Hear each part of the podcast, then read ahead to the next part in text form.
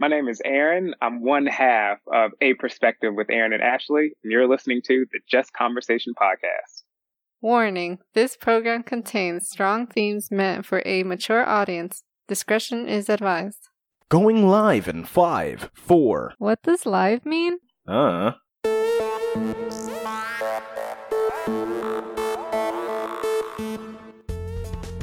Welcome to the Just Conversation podcast, the show where we ground humanity's most absurd and baffling ideas in childish ways. I'm your host, Jack. and I'm your host, Christina. And if you haven't yet, remember to hit that subscribe button to get notified the second new episodes are released. Also, this show is most enjoyable with a listening partner to share opinions and ideas on the topics we discuss. Yes, so grab somebody, pull them nice close, get comfy, and get ready to go on a roller coaster ride. Uh, not a literal roller coaster ride. I'm talking about listening to the episode and having like an emotion rise and lower.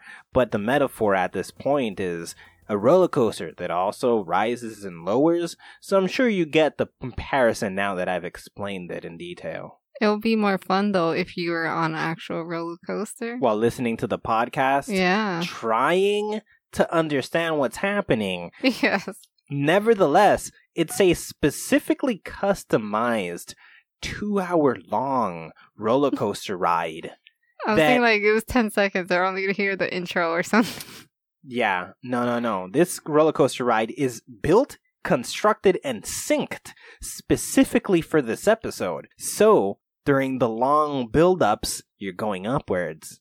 However long that know, has to be. Like you're making the coaster depending on the yes, episode. It, it, has been built. So there's there should in theory be like 120 roller coasters out there made to be synced up and heard with the so there's like miles of roller coaster out there with different episodes with different episodes Oh. So that you go on these rides. It's the episode uh 4.2 ride. Man, I can't wait to ride that one. Who wants to be on a roller coaster for an hour?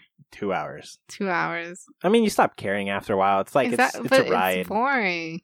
like I want to move around or something. I don't want to sit here. My butt hurts. A I don't plane, know. a bus, a train. What about those things? Those are all exactly the same. I don't know who does it. Who does those things? Those things suck too. They do, and a lot of people. The answer is a lot of people. I know. I guess. Yeah, well, it happens. Do people pay for these roller coasters at least? Are we getting the money? We're getting the, we're getting the money for these roller coasters. Come on. Okay, we're getting good. the money. Look, at the do end of the we day, run an amusement park? I guess. Apparently, a really is it the large one. We turn into a zombie island. Oh my god, is that where we got it? Whoa, we told. Oh my. I mean, god. we turned an island we turned people on the island into zombies, and then we made a an amusement, amusement park. park. afterwards. But before we had this idea, it was Yeah. an amusement park already. Yeah. So then we got rid of the zombie. basically, I guess this has been that the whole time, and we're just finding. No, I we're gonna know. keep the zombies though, because while they're on the ride, at least I'll keep them entertained. I don't want them to get distracted from the episodes, though. Oh, okay, okay. We gotta get rid of They the just need to be paying attention and be like, "Oh my god, I can't see. We But gotta we're not gonna it." murder the zombies. We're just gonna put them in like feeding zoos. yes, it's like a little petting zoo, except you don't really pet them. No. I mean, unless it's the ones that we've removed their jaw, like Michonne, Oh yeah. so yeah. that you could touch them and they're harmless. They're not gonna do anything. Yes, that's what we gotta do. That's perfect. That's so disturbing. But look, if people want to, it's like a Mhm. it's a horrifying theme park with the Yeah. longest roller coasters. You could take pictures with them. You could, I don't know, feed them, pet them. I don't know who wants to do that, but if, Yes. go for it. I mean, let's be real. After a while, it would get super gimmicky, and people would be showing up just because you know I want to go be scared by some zombies. I want to go to the zombie Yeah, petting But if you get bit, you become our property. they can't, they can't oh, get bit. they can't because you broke their jaws. Yeah, so I mean the can't bite. Okay. I mean, I'm, I could. I but if guess, someone somehow gets infected because they had a cut and they didn't realize or something, you know, like some weird. yeah, they they sign a, a paper ahead of Yeah. time that says, "Look, Because you're our property now." unless they could prove that they were bitten by zombie, the zombie themselves, because then that's our fault. No, no, no. They sign a waiver at the beginning so that it's a liability waiver. Yeah. So it's not on us, anyways. Okay, so whatever happens, We're good. we're good. Okay. We're good. So that's definitely perfectly fine. hmm That has everything to do with today's guest as well. It does. Yeah, but before we do that, before we tell you we're going to Oh, have yeah. on today, we have some Reviews. yes, which we usually do at the beginning of every episode. We Yep. read out some of the reviews that we got on Apple Podcasts, but we get them everywhere. Feel free to drop wherever you're listening a review for this programa. Yeah. And if you put it somewhere that's not somewhere we'd find it, maybe just, you know, take a picture and send it to us. That Yeah. helps us, you know. Yeah, we'll read it. We'll. Just tell us where it is. We don't Yeah. care. We'll, we'll read reviews from wherever the fuck. We're, we're sharing the attention, bruh. hmm Come on. Go, come, come get some attention. Anyways, the first one of these is from Fall Coziness. Eccentric. I love the weird topic these two cover. I like the difference between the host's voice energy. One host is zany and high energy, and the other host is super low key. Interesting dynamic. Weird in a good way. Yes. Hell yeah. I like when people like our, our levels of energy. They like that I'm very mellow and that you're very extreme and all over the place. My zany energy. Yeah, uh, man. It's the best. It's awesome. I'm over here always always being very low key and making sure everything stays grounded and while you're crawling up the walls with crazy theories. That's the craziest. The, the craziest. craziest theories. It's Mhm. nuts. And the next one is from MMP19. Hey, one of our uh, robot buddies listening in. Unique show. Really enjoy the conversation that these two have. Very unique topics and subjects I have yet to hear on any other show. Keep up the good work. Well, we will keep up the good work, buddy boy. Yep. Or genderless super robot. unique. The robot agrees. I mean, who knows how much um podcasts a robot listens to? They probably listen to more podcasts than anyone. You know, they could listen to the whole thing. All of it. All, of them. it. Just Apple Quickly. Podcast entirely. like he judged us from all the episodes we just recorded or we've ever recorded. Yeah, And he left us he that found us like ten minutes before he wrote this and heard all of them on fast forward, caught all of it, and he's like, "Then they're cool." Yep. Unique. So we appreciate it, man. Thank you. Very, very, very appreciative of your uh stuff that you said about us. It's very lovely, Yes. and it fills my heart with joy hmm and uh sometimes applesauce. I'm not sure that's healthy. That's probably not healthy. but it's true, I guess. Anyways, today's guest is a fantastic, smart individual from a ironically quite similar show, but that's why that's why this this crossover of the minds He's had to us happen. from a, I mean, his podcast is us from a different universe. Or exactly. It's here's I'll explain to you exactly what it is, and you're gonna be like, oh, yes, what? it's a different perspective of our own existence. Oh, no one will get that until you tell them Yep. They won't it won't make any sense, but it will right now. right now. Yes. What's his podcast called? It's called A Perspective. Oh, Yes, so A Perspective with Aaron and Ashley, and we have Aaron on the show today. He is here to discuss the inner workings of his tick-tocking mind and how those gears are turning, and I am going to pick all those gears apart and look at what the clock looks like underneath without the gears.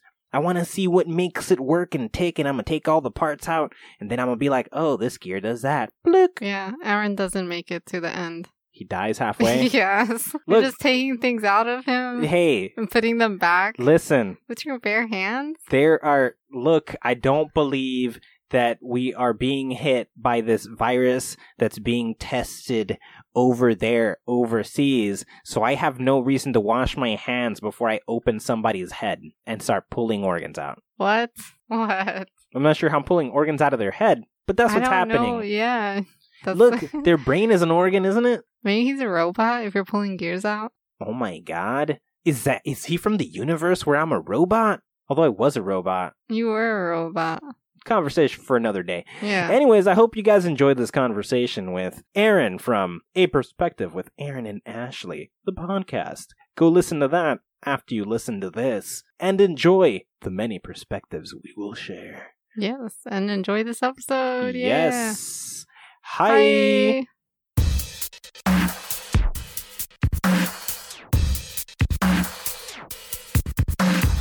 I recently described the tri state area as something politically speaking. It was like we're Republican, but we're blue because we're liberal.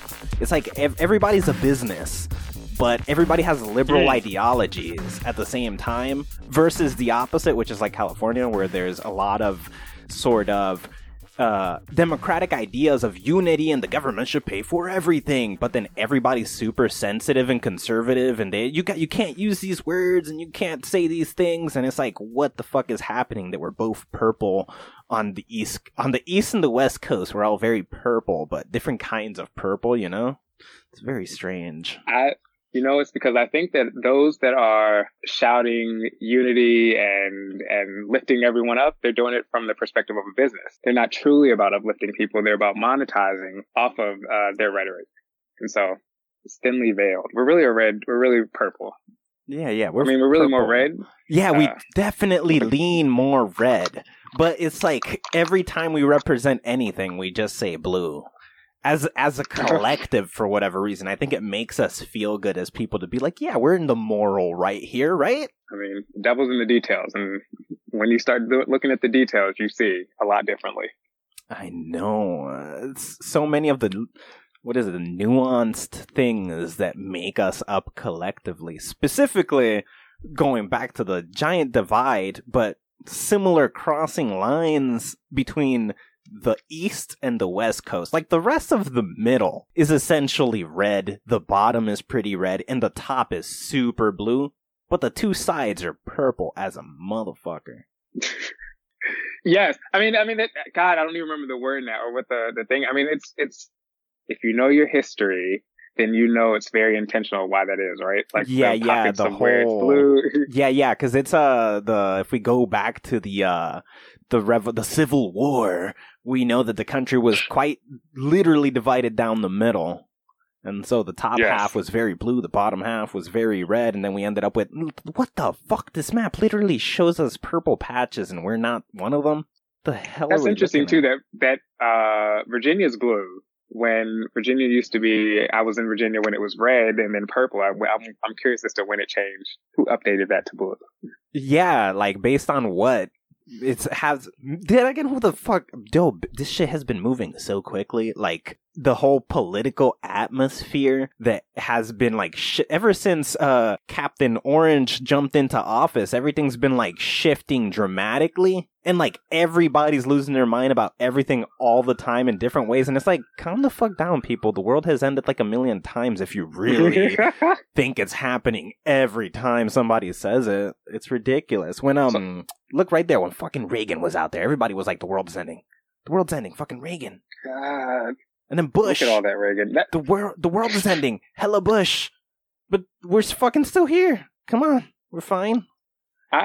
I'm less like that because I talk to a lot of, uh, I call them seasoned New Yorkers, not old. Uh, and so the seasoned New Yorkers, right, especially if you talk to people of color, black people specifically, they'll let you know that, like, this is, we've been here, done that before, right? Like, nothing new has changed. Nothing new is, like, shocking to us. And that has put a, uh, it's changed how I look at all this going on too. So, yeah. Yeah, yeah. It's it's information is key here.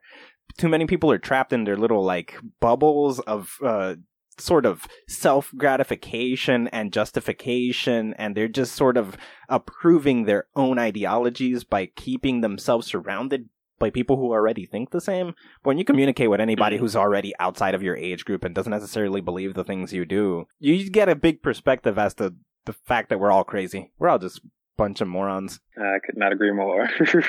Eh, he- it- I think it has to do with the fact that we're so sheltered. I was actually having this conversation earlier today, where as what do you mean people, the, well, we we we're too safe, if that makes sense. Like in the past, right?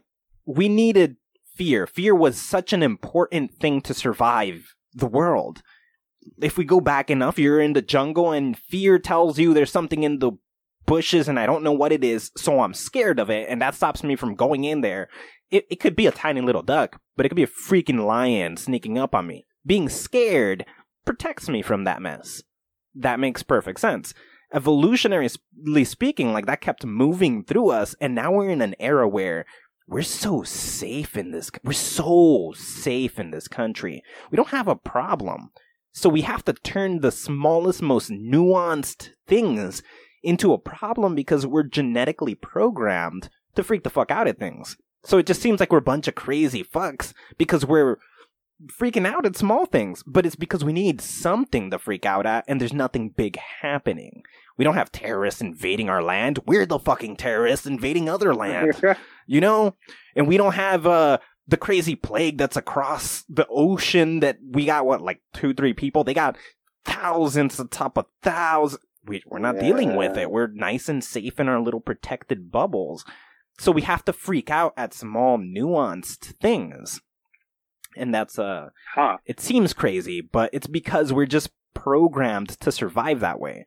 On the flip side, the fact that we're freaking out about philosophical ideologies tells us that we're in a new philosophical renaissance everything is philosophical, whether we're discussing why atheism has a place in society or why it's important to maintain religion alive, why po- why everybody's political, why we're talking about uh, pro-life and pro-choice on a giant stage and women's rights and gay rights and all these things. It's all philosophical. We're in a new philosophical renaissance, but we don't know it because we're just angry at each other rather than the way the original philosophical renaissance happened, where they were just kind of they might have been debating but they were trying to expand their ideas and their knowledge. We're essentially doing that. It just looks like crazy. I'm sure we're just glorifying the old Renaissance, and if we were there, it's just a bunch of old dudes beating the shit out of each other, telling each other I'm right and you're wrong. and chances are, in the future, they'll look back and see this moment as the most important philosophical moment in history. Who knows? at least in modern history, you know, when you say that, it makes me go, one, on one hand, are we, and by we, I mean the United States, are we as dominant as we are because we operate at a heightened level of fear, right? So we've constructed this world that is not about necessarily living, but it's about surviving. And other people strive for that too, and they just haven't caught up yet. But then on the other hand, it makes me think, not on the other hand, it also makes me think of Game of Thrones, maybe because I've been, I recently was inducted into that or started looking at it. It's very, Game of Thrones to me is very indicative of like the world itself in that they lived and breathed to survive, right? They set up protections, they had order, their, their laws, everything that they did was about trying to survive. I don't know. I'm just, it's just, it, when, when you say we live in a world of fear, it does make me go, yes, we are. But I don't know. I'm just saying, I, I think you, you, you, you challenged me in a way that I've never thought about, I've thought about. So now I'm just, talking a lot of this out. That's, what, that's no, don't worry. Bounce the idea, man. That's how you'll get to the conclusion. You know, like uh, based on what you're saying, what I'm what I'm catching is that it, although it is a a state in which we are all surviving off of fear, we've constructed a world based on fear. There isn't really something to be scared of, and we're also, like you said earlier, are we really as dominant as we think we are? Or is that just the lie we have to tell ourselves because we've scared ourselves so much? Yes. Or are we as dominant as we are because we've averted, we've averted the fear before it actually happens, right? Like our level of preparation for what doesn't exist only doesn't exist because we're stopping it ahead of time, like before it reaches Ooh. the mass public. Yes, we get so paranoid. We have a million billion solutions for. Oh my god, you right. you hit on the head because this makes perfect sense. Let's use the the freaking Chinese virus that's happening right now, the coronavirus, right? We are panicking without okay. it being over here. And it's not a pandemic yet. We're no. already pulling out vaccines to try there will never again be some giant mass extinction virus because we're so paranoid to the point that we're like, no, we got to throw all. Bill Gates donated a hundred million dollars to fight that shit. Money just I mean, showed the fuck up.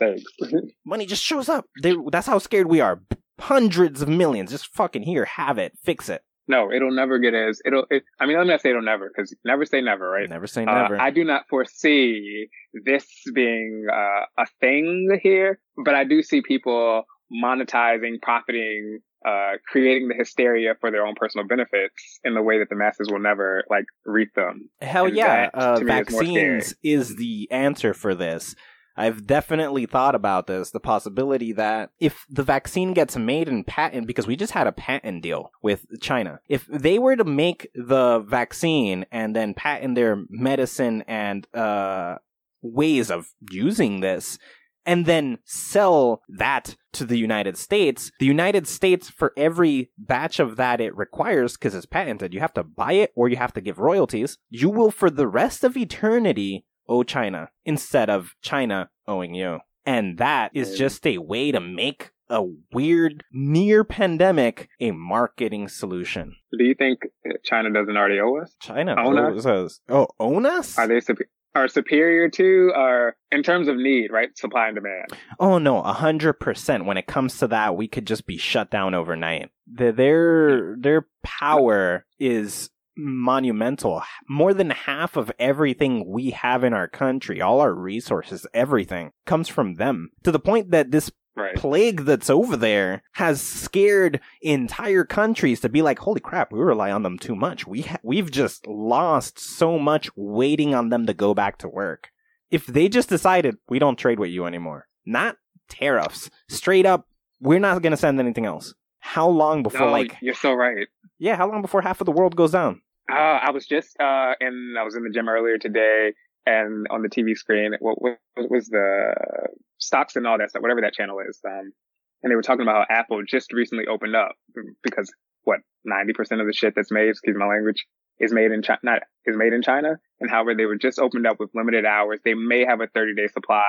If things don't get right and sooner than later, what is that going to have an impact on the world in terms of how they distribute, how they're able to market, sell? And that just made me think of like New Yorkers. I don't know. I've never been a day in New York where I didn't see someone with an Apple product, right? Like from government spaces use Apple products to restaurants use Apple products. Like how is this going to indirectly impact the way we do operate over here? I guess that's another way to think about it. We won't necessarily get imp- hit with the virus, but we will see the ripple effects, right? Like Yeah, they're going to hit us one way or another. We're going to be affected by the repercussions of the virus, if not the virus itself. But uh go go back up to this cuz there was this shit just said there's fucking 15 people in the United States. What the hell is that? That's fucking aren't there like three in New York? Are there? Aren't there like one or two in New York? That can't be right, can it? up. I don't fucking know. Look that up.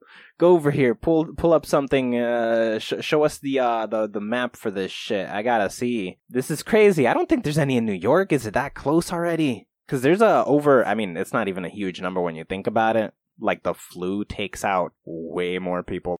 Negative test results. So where the fuck are these people on the map coming from? Okay, here we go.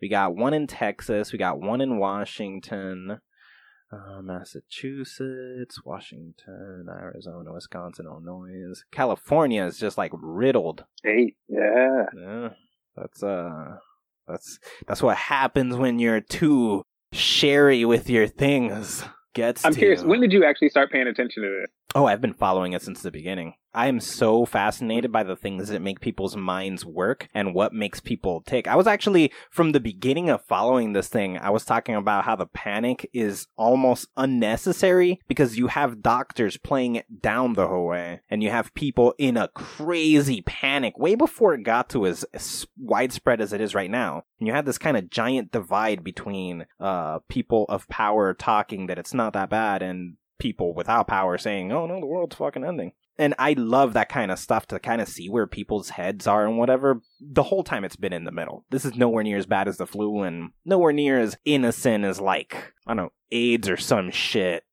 Because that's Right. another fucking crazy thing that the world is so super scary, like scared of, and takes so few lives compared to the fucking flu. Everybody's just reacting. See, and I started paying attention, and I'm still lightly connected to it because because of everything that you just said. Like I know it's not as as serious as the media the world is making it out to be. I know that the conversations that we're having with our neighbors, like it shouldn't be shouldn't be that in depth.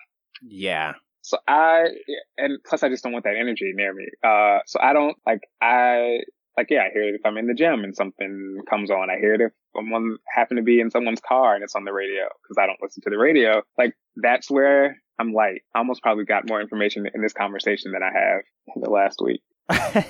it's good to stay away because it's only madness. At the end of the day, what I would say is if if being connected is a must, go to NPR. They don't give any opinions. They're just gonna say what the fuck happened and get over it. If you go to freaking Fox, oh no, there's nothing that bad. If you go to CNN, it's horrible. We're all dying. it's like everybody's lying to everybody. Just NPR doesn't even care. They're like, these are numbers. This is what they look like. You think what you think. Here's numbers. The end. Yo, it, it is sensationalism, isn't it? Drowning in it. Everything is headlines, and everything is we gotta scare them the most so that they come to us. Uh, that's what you're on the NPR website. I see. So uh, I don't know how often you come into New York and take the subways, but there's a poster in New York that says, I can't remember if it's NPR or if it's PBS, but it's like, this is real news. Like they're taking a dig at the Foxes, the CNNs, the MSNBCs, all of those places that have not have in many in many respects gone away from just telling the news. Yeah, uh, for sure, for sure. It almost made, yeah, and it and it definitely drove me to look at. I can't remember now if it's PBS or NPR. I have no idea about PBS. But either way, I don't know if they're neutral or whatnot. They might be. I don't. I don't fucking know. I know that at least NPR is. They stay distant. They don't opinionate. They're just like, here's what the numbers look like. Make your choice, and then that's it. That's the end of it. Here's what happened today, in reference to this bullshit. The end. Meanwhile, you got all these other places opinionating and trying to subtly change your perspective in their direction. Because at the end of the day, between CNN and Fox, we have propaganda news wars.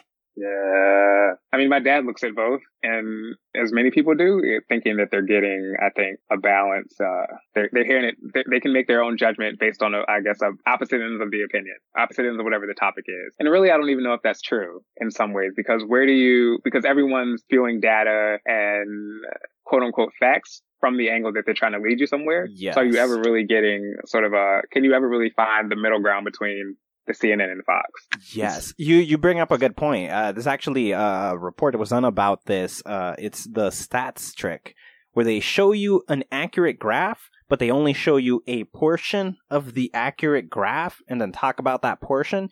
And uh, this happened like last year or something, where both CNN and Fox were reporting on the same thing, but they both used completely different sides of the same graph of information so that on one side it looks like Trump is doing really, really bad, and on the other it looks like he's doing really, really well, but one is just earlier news at the top of the graph and the other one's later news at the bottom of the graph, and they just show you that and talk that to you. So you can go and get completely different looking images. You got one graph that started uh, 10 days earlier, and it only shows you those 10 days. And you got one that shows you from the 10th day to the 20th day, and you got completely different images. One went all the way down, the other one went all the way up, and you're like, what the fuck is going on?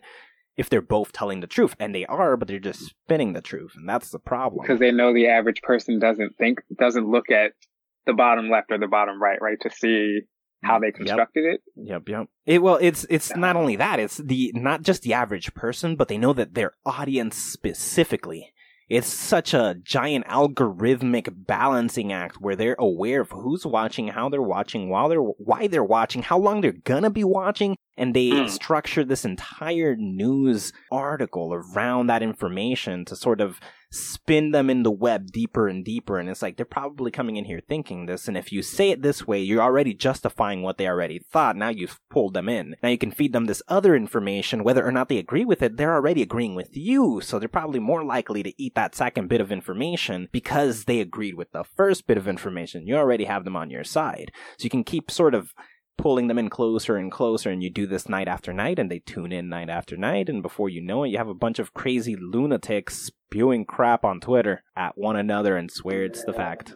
And in the midst of all that let's sprinkle in some high, some some test words some test phrases to see what actually hits right? What do we yes. need to throw a bunch of shit against the wall. constant... it's fucking ridiculous. Wow. it's truly amazing. And we just live in this bubble. It's a complete mystery how nothing has crashed but it's also like it clearly makes sense I can't tell if it's we're trying to if people are trying to figure out how to like change that system or people are trying to figure out how to get in right? It's, it's if you think that if you if you see that there's so much imbalance in, in, in certain aspects of life, are you trying to balance it out, or are you really just trying to figure out how to get your foot into the door, right? So that you can be one of the people continuing the imbalance for your own success. That's complicated because I'm sure there's like we we like to think of people in power as the bad guy if we're the little guy, but that's not necessarily true. There are a bunch of people who are trying to do good. I guess it's yeah. such a mixed bag that there's no way to tell because it all looks the same unless we're part of it, and we are only aware of the group we're part of, mainly because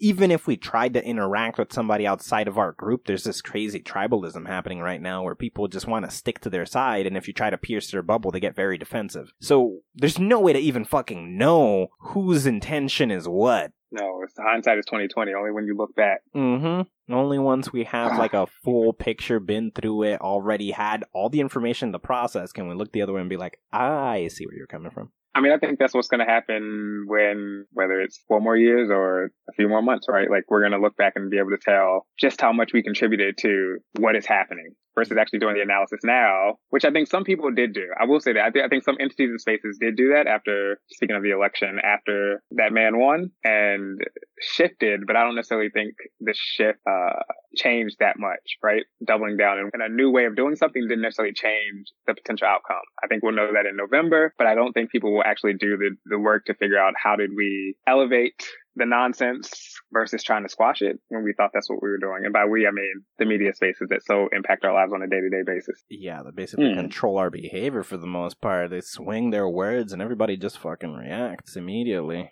Now, now that we're on it, uh, personal opinions on this orange man. Well, wh- where do you stand on this? Obviously, Ah, dislike is way up there, but one question I've been proposing to people is how useful do you think he is? How useful do I think he is? Uh, for some, I think he's very useful. I think actually across the board, I think there's some, you can find good is the wrong word, but you can find the, yes, I'll just continue with useful. You can find how he is useful no matter where you stand on him. Can you give me because an example? either uh, because either you were complacent and with Obama in the last eight years, and your understanding of how progressive or how forward thinking the country was as a whole uh, led you to act in a way that wasn't as um, urgent as when like Obama first ran. And so you either didn't vote or you suspected that, as most people did, that this would never, we would never be here today. So in that sense, I think you got a reality check and your focus hopefully has gotten sharper and your attention to detail and what it is that you want to do moving forward, contributing to a potentially better outcome, like is there now. Versus I think that you felt like you were underserved, underrepresented, and that your voice was never heard, and that if you were the marginalized group when you really you were not. And so that hurt, that anger, that discomfort got you more politically involved. So I think it sparked uh, something in, in everyone, no matter who you are, where you come from, which ultimately I think contributes to the greater good of society. I 100% agree. Now, let me quickly aim that in a different direction. Do you think his existence and somehow giving purpose and achieving some form of good for anyone of color? Uh, I don't have a formal opinion on that, on that specific question.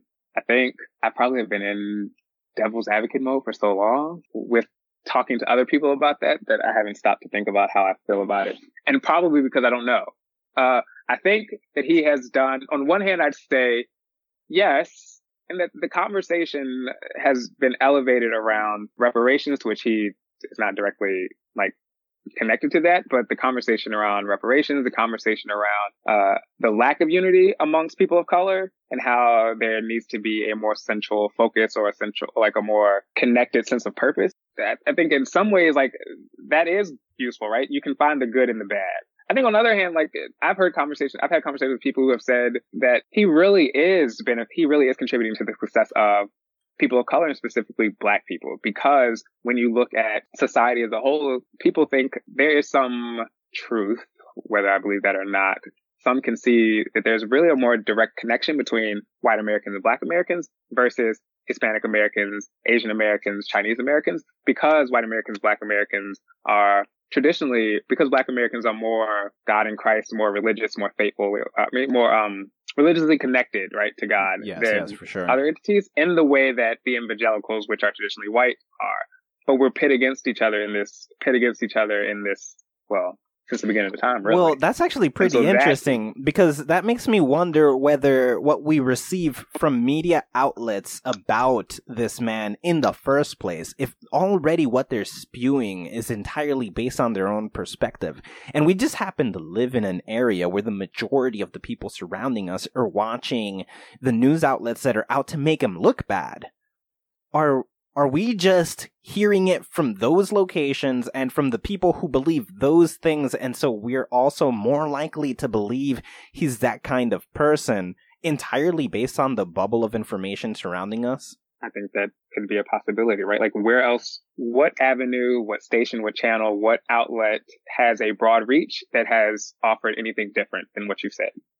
Exactly, right? So so we're just in a bubble of the information that's most likely to make us think the way the people around us already think. So it's all sort of the same information and we're in an area where people are like, "Nah, we don't like them." But is is that why we have a similar opinion? Even if it's not exactly the same, is that why we're sort of leaning in that direction? We're just biased by association? Right. I mean, the, the, other thing is, right, do you not, I think the, another thing to that is, do people say that they don't like him?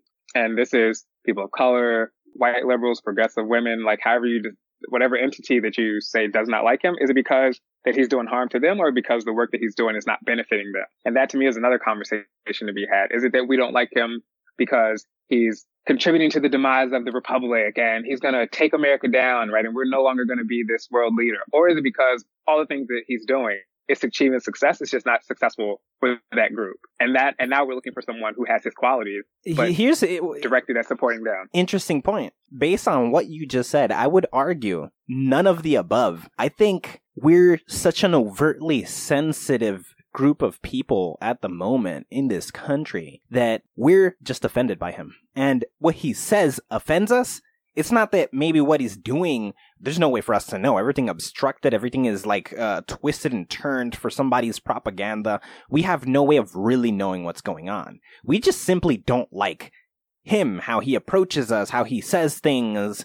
We think, oh, he's not presidential, he's a fucking asshole, he's so disrespectful, thus he's a bad person, he's a bad president, he's doing things that are wrong, but it's in reality that we just don't like that he's unfiltered, that he just does whatever the fuck he wants and he doesn't care about anybody's feelings. That could be a huge reason that we believe what the things we believe about him. Some people are on board. Oh yeah, unfiltered. Fuck that. This is America. We got to say whatever the fuck we want, do whatever the fuck we want. While other people are like, but feelings and emotions and unity.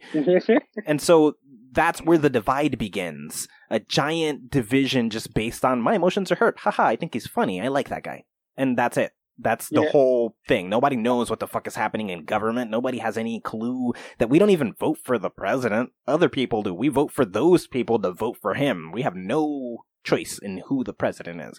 But we don't know these things. We just sit around pretending we know what's happening and then argue about who we like because it's a popularity contest. Right. I mean, now, yes, there are some things that he's doing that is like, that are bad, like policy wise. And as someone with college debt, like, I don't hear anything coming out of his mouth that like helps with that. If anything, I feel like it continues to put me in debt. So I can point to certain things that like, yeah, along with everything that you just said. But I do think that when you stop and actually look at certain things, like certain policies or laws, you can find, you can see where he's making the wrong decision. Or is it him or is it those that are around him? Because I yeah. think that's another conversation to be had, right? Like, yes, is he, he the one no that's power. actually believing these ideas? Yeah, president has no, no. power. Pe- president is a guy who responds to crap people put in front of him, and uh, they force him to make these choices. He's just a figurehead, and right now everybody freaks out at him. Oh, he had to sign the bill and blah blah.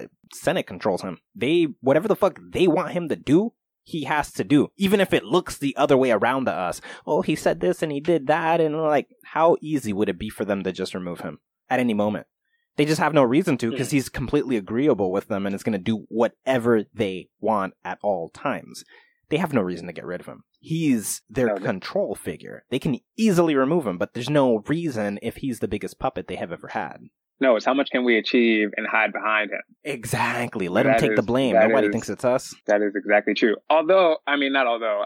I do think though that if Hillary had won, I, I think she actually, I think she had a plan. In my head, she had a whole binder full of ideas that she was going to execute one way or the other. That which brings me. Opposite. That brings me to my point in mentioning this in the first place. I think she would have been. Now, keep in mind before I start this, I I think he's no different than every other president. I don't think there's anything different other than the fact that he doesn't shut the fuck up and he says every thought he's ever had in his mind. but other than that, what is a president's job? It's to go up there, make the hard decisions, and lie to us about what those are. I think she was going to go up there, make tough decisions whether or not we liked them, and lie to us and tell us what we want to hear. He just doesn't care about the lying to us part. That's it. He's not doing mm-hmm. anything we haven't seen before. 100% sure other presidents have withheld resources from other countries. They just don't tell us that. This guy went on national television and said it. So we're angry. But why are we angry? Because he got caught or because he did the thing? It's because he got caught and we don't like him. I don't I don't think that's a, a new thing that fucking happened. I'm sure if not all of them, most presidents have. I'm sure most no. presidents for their advantage aimed something at a certain group. Usually, tragically, it seems to be the same fucking Middle Eastern countries because even Obama went on that train. But it there's some obvious benefit for our country that we're not seeing, but that the people in power like we gotta do this, and we'll just lie to them for the reasons. And like every president before that, we're talking Mr. Orange, Obama, Bush, Clinton, all of them attacking the same group of people, regardless of what side of the fence they were on it seems like a very consistent idea moving forward. I think this woman would have just sort of filled the same shoes, except she would have lied to us the way every other president does. The way we expect Trump to do, but he doesn't, so we're angry at him for it. Uh, okay. I, I, I, I agree, and I think that takes it back to your point where people aren't necessarily mad at what he's doing. It's how he's doing it, right? They don't like his rhetoric, his language. So I can agree with that. I do think that even if she had played the game, uh, how it's been traditionally played, I think the outcomes would have just been different. I don't even know how. Yeah, I just think they would have been different. I got an example as to why yeah. I disagree with that. Okay. I think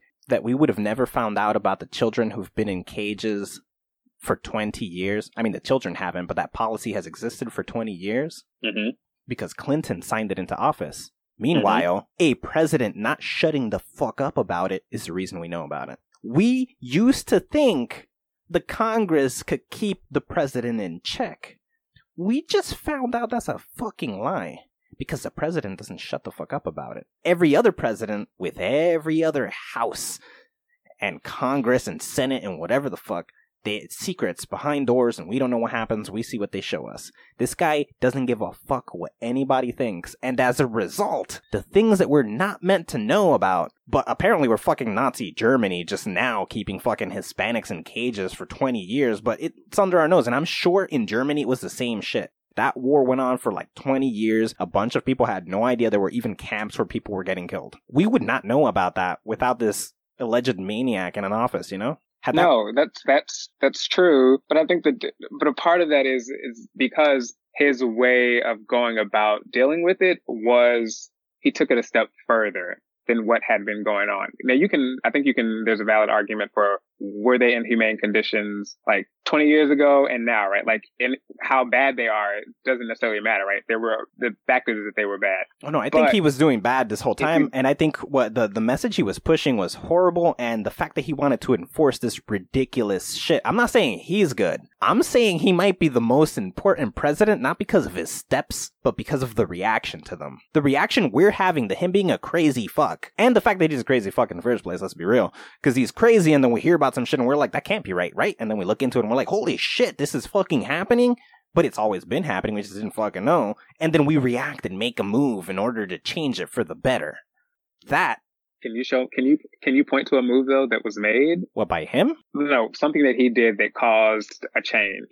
I 100% think better. that our knowledge of the Hispanics in cages and our movements this is what I meant before about uh, having sort of a philosophical renaissance. This is a conversation that has literally opened about where we stand and what is right and who has the right to come into this country. Where we were just like, yeah, let the government handle it. It's fine. But now there's no fucking way. Now everybody has an opinion on this and we're having the conversation. I don't think we'll be able to have a solid bill or something signed in the positive until we have a Senate that allows things like that to happen. But I think the discussion opened and when he's out, the because you know it's always a flop. It's Republican then Democrat, Republican then Democrat. Right. Some Democrats coming down the line, whether it's soon or in a couple of years, and then there's going to be a wave of things that guy is going to have to do to satisfy this country because of the things people have become. And I hope that this maniac wins again. Because just, it's only been four years and we've discovered like nine million things that we were meant to not know. Imagine what happens in four more years if he doesn't blow us up. We will know so much. Hopefully he doesn't blow us up, like that's still the possibility. But if he doesn't, we're gonna be so informed on shit we were never meant to know because he doesn't seem to have a mute button, and everybody would wish he did. So he's giving us not. Say it again. Sorry, go ahead. Sorry. no, no, go ahead. Continue.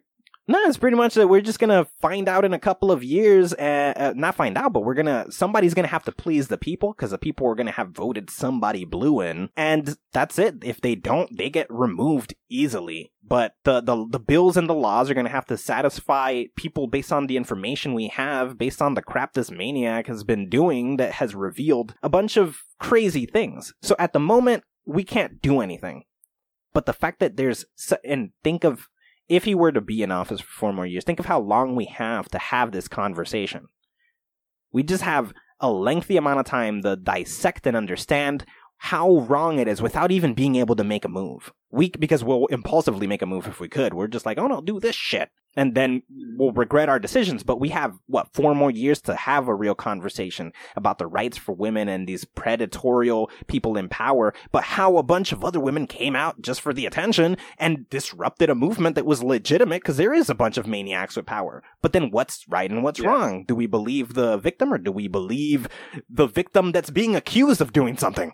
And do we, uh. do we believe uh, that these people are allowed in our country or is our well-being more important first and then we worry about somebody else? And under what circumstance is somebody else allowed in? And rights for everybody. What are rights that matter? And who gets to choose what does what? And why does the government get to force us to do things when they're supposed to work for us? And so many things that we are just discussing at the moment we have the ability to make a change, I'm sure it's going to be monumental. So, and it, what I take from what you said is the first four years woke us up, and the next four years, if he wins, will allow us to plan and strategize.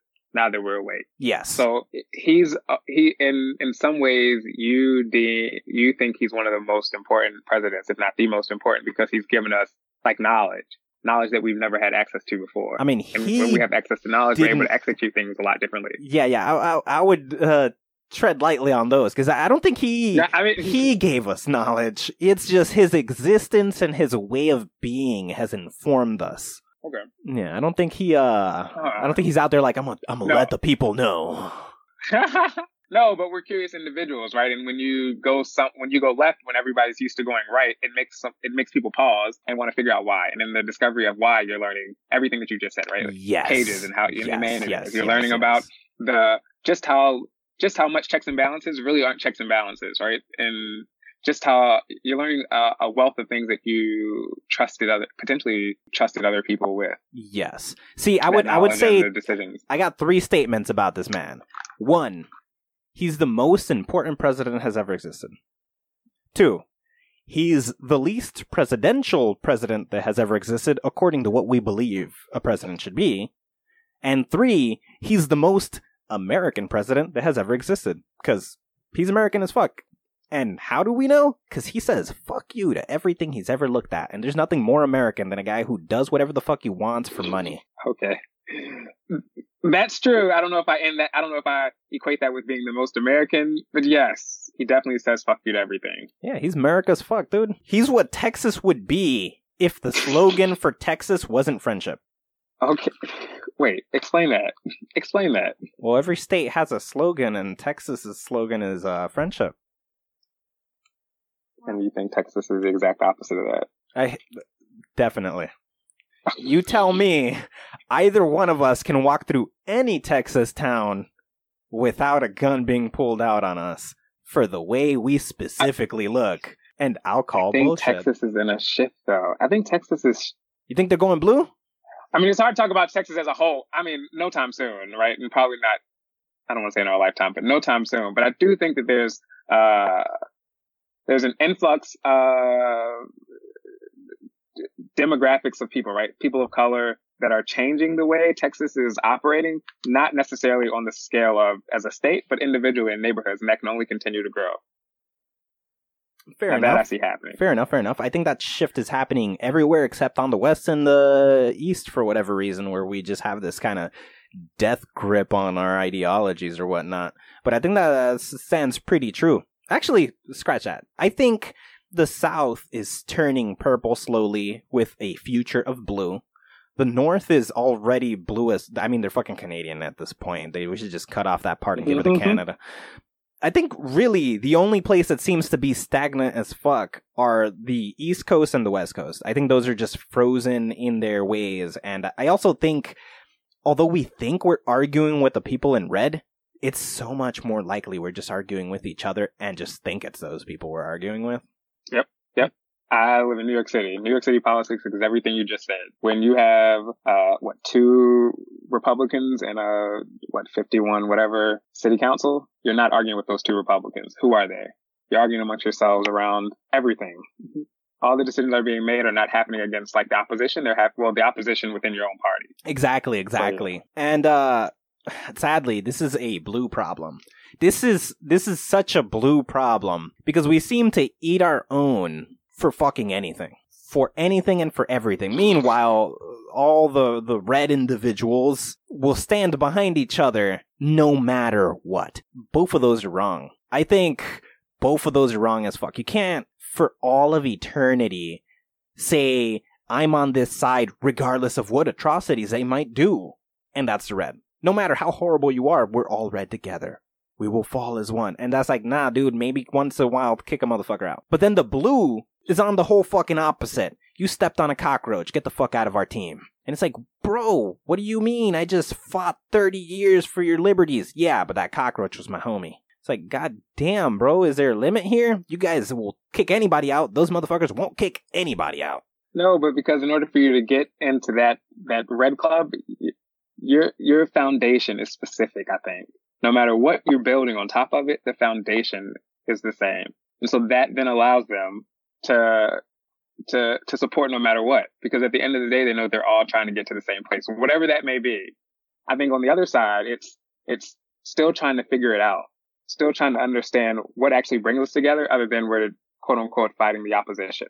Yeah and we all want to see bigger and better and greater and for ourselves but what does that actually look like right? We can see the, the big picture but we don't know what the details of that looks like and that then, depending on where city you're in, depending on what time you're in, whether it's 2008 or 2016, determines what's eligible, what's not, what's considered, uh, crude, rule, I mean, rude, cruel, mean, and what's like, huh, nothing. Man, you've definitely so, just enlightened me because I didn't think about that before. There is no, no singular vision on the left. It is just a common enemy at the end of the goal a bunch of squiggly lines somewhere in the middle and we don't know where it starts and ends and then everybody over here just running in that direction hoping we don't bump into each other heading there. Meanwhile the red is just a shit ton of straight lines in the same direction. I mean look at who's running for president. Like who's running on the democratic ticket? You have one idea of what it means to to lift everybody up and you have a, the other idea on the other end of it. There's not all you know is that you want to get somewhere better but how we get there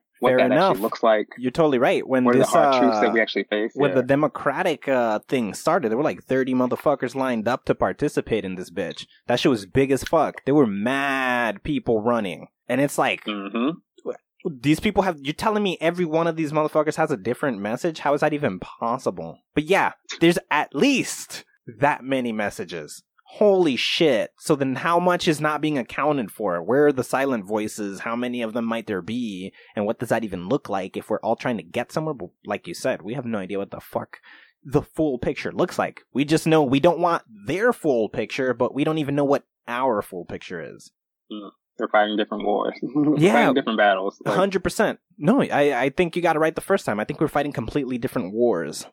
Uh, it's a Mhm. bunch of battles that happen to be in the same place, but the war mm, that we're fighting is so drastically different. We're trying to accomplish so many different things, but we're in the same fucking battles trying to get there, assuming, hey, at least we're together for this, right? And it's like, maybe, maybe that's not the way to go. Maybe we should sit, and again, that's where the conversation begins. This maniac opened up 900 million doors, and everybody's like, where do I stand on this? hmm And everyone is just as important. And we support, and everyone is supposed to be just as equally thought of. And, and, but you have to start somewhere. Yep. You definitely. So, something and needs to open it for you're the conversation to start. hmm You're talking and it makes me think of, so we're fighting, uh, criminal justice, right?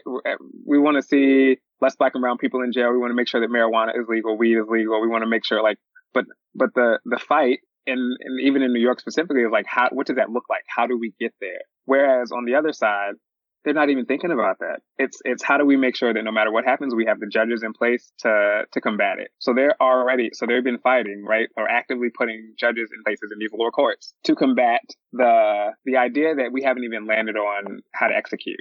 Fair enough. And the, the example for your example is what just happened with the Congress. Everybody's actually just jumping way ahead. We're like, this is what we want. Nobody's thinking about how they're going to get there. Nobody. The other side is mm. they're planning the path. We're all just seeing the end result. With the impeachment, that is exactly what happened.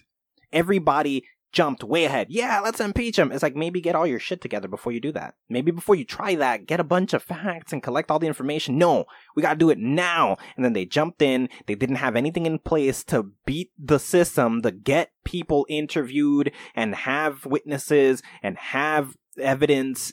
They were just like, we'll get it while we're there not good enough. Why not plan your way there? But everybody got so excited and jumped all the way to the end of the finish line and they got there with nothing and couldn't finish the fucking race. And that's where everybody is. Well, not everybody. That's where a whole fucking one side of the problem is. The other side is like, let's just meticulously organize our chessboard. We're playing chess. They're playing fucking checkers. they just know, I gotta get a queen. One of them is gonna make it right. Meanwhile, they're like, I'm gonna get every single one of my pieces to the other side and and every piece and every takedown is, is thought out and planned. Exactly. Yes, to the very end. We're playing two very That's fucking true. different games. And then I think there are those who weren't in an ability to control that, at least in conversations that I've been around, where you already you could see the writing on the wall. You knew what was going to happen, right? The, the, the conversation that we were then trying to have, or people were then trying to have, is well, what what happens next, right? How do you then move forward when you can already predict the outcome? And I'm sure none of those people are already having that conversation. 100%. We don't think. We don't think. We're stuck in this uh and again it has to do with the fact that we've we've gotten used to it, you know? We've gotten used to the act of not thinking. We have information given to us. We have phones that save numbers, so we don't have to remember numbers. We have uh, headlines that tell us the information, so we don't have to formulate an opinion. We just go somewhere to receive the information. We completely hmm. remove people of different opinions.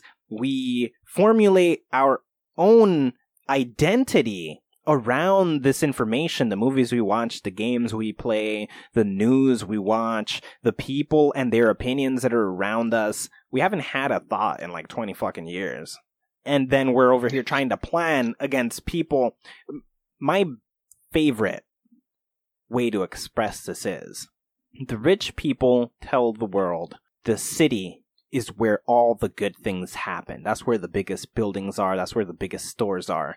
Where does the rich guy fucking live? In a goddamn island in the middle of fucking nowhere in pure nature with a house in the woods. Why is he telling you oh. to be in the fucking city and he ran the fuck away? That's the problem. We're fed the information by the people who are trying to keep the truth to themselves. Huh.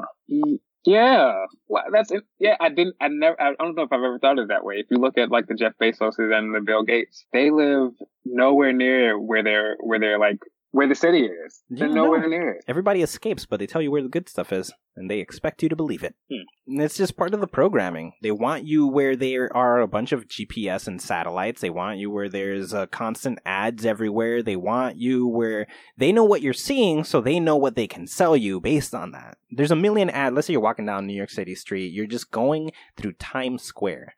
How much shit that you get sold without even knowing you did by walking down Times Square. You got bombarded by like 800 million ads. Okay, now you're slowly being programmed, whether it's to sell you a physical object or an idea. You're just walking down, receiving subconscious information. And that's what these marketers are programmed to do, right? their whole job is, well, how can I get your subconscious to want more of this? So you're just walking down, you receive 800 million fucking ads. Are any single one of those ads out in the fucking woods that these people live? No. No. These motherfuckers strap their houses with solar panels just in case the grid shuts down randomly. They still got power. What do they do? Do do they have fucking social accounts? You jump online, it's being managed by a team. Are they using it? Uh, no. No, because that's no. where the brainwashing is. I mean, it, there was an article too that, I mean, yes, that is so true. There was an article where uh, what Mark Zuckerberg was talking about how he limits, he is not on Facebook as much as you would think he should be or could be or would be, given that he has been there since day one, right? Like a lot of those people in power do not even connect sometimes with their own products that are making them that insanely rich and isolated. So because they know what they're But that's also doing to those products. Think uh, the the best example So- is Facebook. How how fucking addicting is Facebook? People go to work and they land on Facebook as soon as they sit down. It's like Jesus. get you the just subway, you can't even use Facebook Underground yet. You you have it open, trying to see the, the little bit that you can see until you get to a stop with some service. Hundred Yeah, percent. You all the activate the uh the background page thing so that everything kind of gets uploaded. You're in there. You can at least scroll without loading anything. You can see an entire line of things and read through all that crap. Why? Because you just can't get off. And these people, So what, w- their entire job is to program it to to make sure. Look, we need to make it so that people keep coming back and that they want to be here. And I 100% don't get me wrong. I don't think people begin with bad intentions. Nobody's like, "Oh yes, I'm a scheme and get everybody hooked, and I'm just gonna fucking disappear." No, these are people who have goals and purposes. And okay, my job is to come into the office every day and with a team of like 30 other motherfuckers sit here and discuss what features people might like more and uh, what could get them coming back. And we want them to be interested in our platform because, you know, there's social media. We want people to connect and whatever. They come at it with that idea, but their whole job revolves around that same idea. So they accomplished it one time. Okay, now what's the next part of this? And a million different features make it in. Collectively, that starts building up and it just starts hooking people in such a way that they can't even separate themselves and their identity revolves around this fucking existence crisis where if it's not online, it doesn't even fucking exist but it was by design, but also like not intentionally, if that makes sense. Mhm. It's just So how do you how do you as an individual, knowing that, uh, make sure that your thoughts, your your purchases, your decisions are more authentic to you and not sort of an amalgamated combination of everything that you've been bombarded with? Oh, I'm a fucking minimalist. I don't really care about things, but I love making things. I actually use those same systems to brainwash people to get them to consume the things that I make in the first place. So I'm actually just as guilty as Facebook. so you don't necessarily see something wrong with it. No, there's definitely something wrong with it. I just don't think it's intentional. I think it's the fact that we live in a society of addicts and people don't know that addiction is the toss of a coin that you'll be addicted to something. And it's usually whatever you're exposed to in your teens that you're most likely to get addicted to, which is why a bunch of people are addicted to marijuana. It's because they were rebelling as teens and they started smoking at that time and now they can't stop smoking even if they wanted to. Same thing with vaping. Like some people might vape for a week and be like, ah, I guess it's not for me. But if you did it in your teens and now you're in your 20s, you're fucking stuck with that bitch in your mouth and there's no way you're dropping that because fuck, I need it. And it's not even that you're addicted to the thing, you're addicted to the habit surrounding it. Think of a smoker of a cigarette, right? They, they're not addicted to the nicotine or whatever the tobacco that they're told they're addicted to. That's just people trying to sell them bullshit. Oh, then buy my nicotine gum. But why doesn't the nicotine gum, if it's giving mm. work, if it's giving you the same shit? Is because the act of standing, holding the cigarette, the motions you make, the smell that gets ritualized as you do it over and over and over and over and over and over and over, that gets programmed and you miss that. And that's it. That's all it is. Exactly. Yep. My cousin, she uh she talks about how the reason why anytime she goes anywhere to eat is because she needs the hand to mouth motion. She needs dip. She gets dip no matter where she goes to eat. She needs the hand to mouth motion because of smoking, right? Like she's used to that's how she feeds her craving when she's inside somewhere because clearly you can't smoke anywhere inside Yeah. in most of the United States now, right? So that hand to mouth motion, it's not the actual act of smoking. It's not the actual act of the dip, like the taste of the dip. It's the hand to mouth motion that she needs. Hundred percent. It's it's there's just some sort of programming that happens when you do, especially the the longer you do it, the more you've sort of engraved the habit, and that is where Facebook comes in. It's designed to do that. It's designed so that you scroll, you see something you like because you know it's targeted, so you're more likely to see the things that you'd like to see. You see something you like, you click on it. Now you're stuck there for a little. Oh, I got to go back to work. You go do whatever. Oh, here's a break moment. Eh, I guess I'll jump online. Let me go. I saw something else. I clicked it. I read it oh, there's a notification. Let me check that out. Okay, now I got to get back to what I was doing. You do that enough times when you have the freedom as a kid. You got nothing to do at home. You're just bored scrolling. Uh, you're in your early 20s. You just lost your job, so you spend all day on fucking Facebook. Uh, you're raising kids and, you know, you're waiting for the soccer game to finish. You can pick them up, so you're scrolling through Facebook. And so you did it so often in such repetition whether or not you were having a conversation with somebody, they made it so scrolling is entertaining.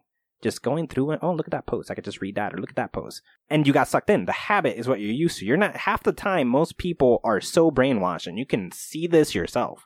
They're not even reading the posts. They just go on and start scrolling, looking to see if a picture shows up. That's it. Are you one of the people that scrolls? and You bring this up makes me. I mean, I've been in a conversation recently around. Uh, we'll scroll and if something will catch our attention, but if the post is too long, like almost if I have to click more, I don't want to. I don't even like the post anymore. I need to go on to the next one.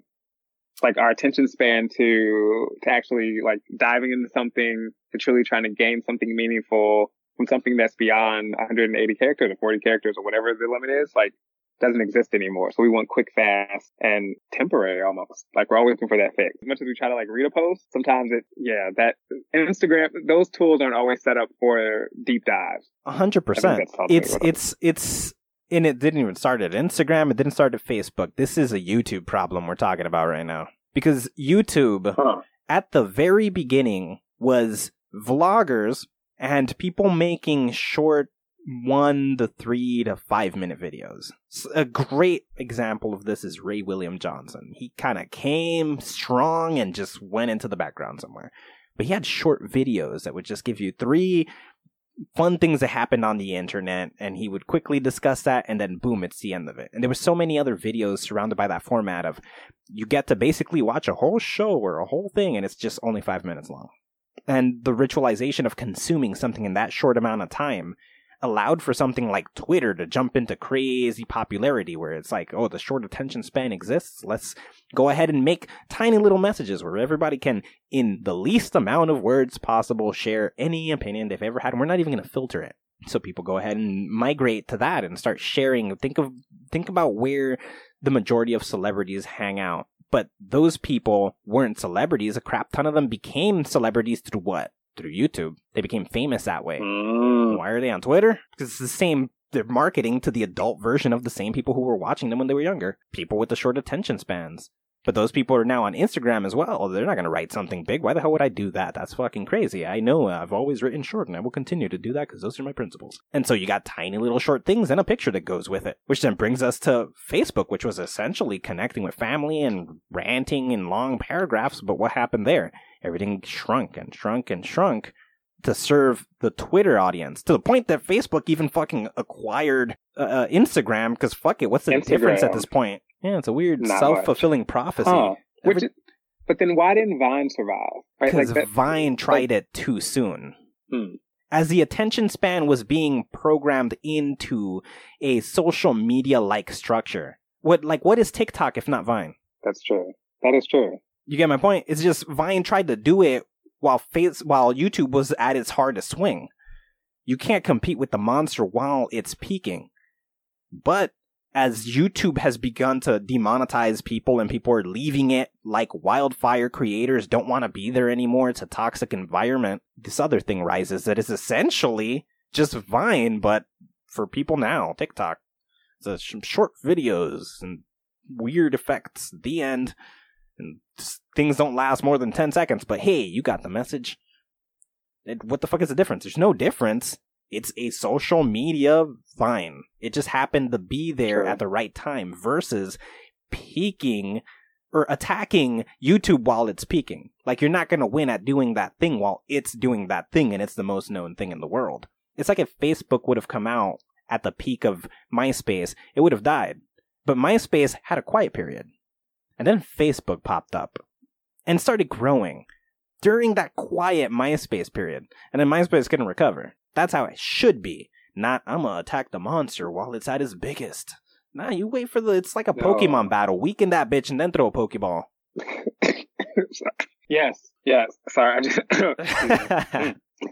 Yeah, I think because I think it was I think yes, a part of what happened to me with MySpace, at least why I became disinterested, was because I got tired of. I felt like I was like should have been in school for coding. Like I felt like I could not be my best self on MySpace if I didn't have some level of HTML coding, uh, all the things that at first seemed cool, but became too much. And Facebook was simple, organized, structured. Uh, exciting at first because it was for only people that were in college, so you felt a little exclusivity. Uh, and they slowly branched out in a way that Swallowed the it, it world. a slow burn.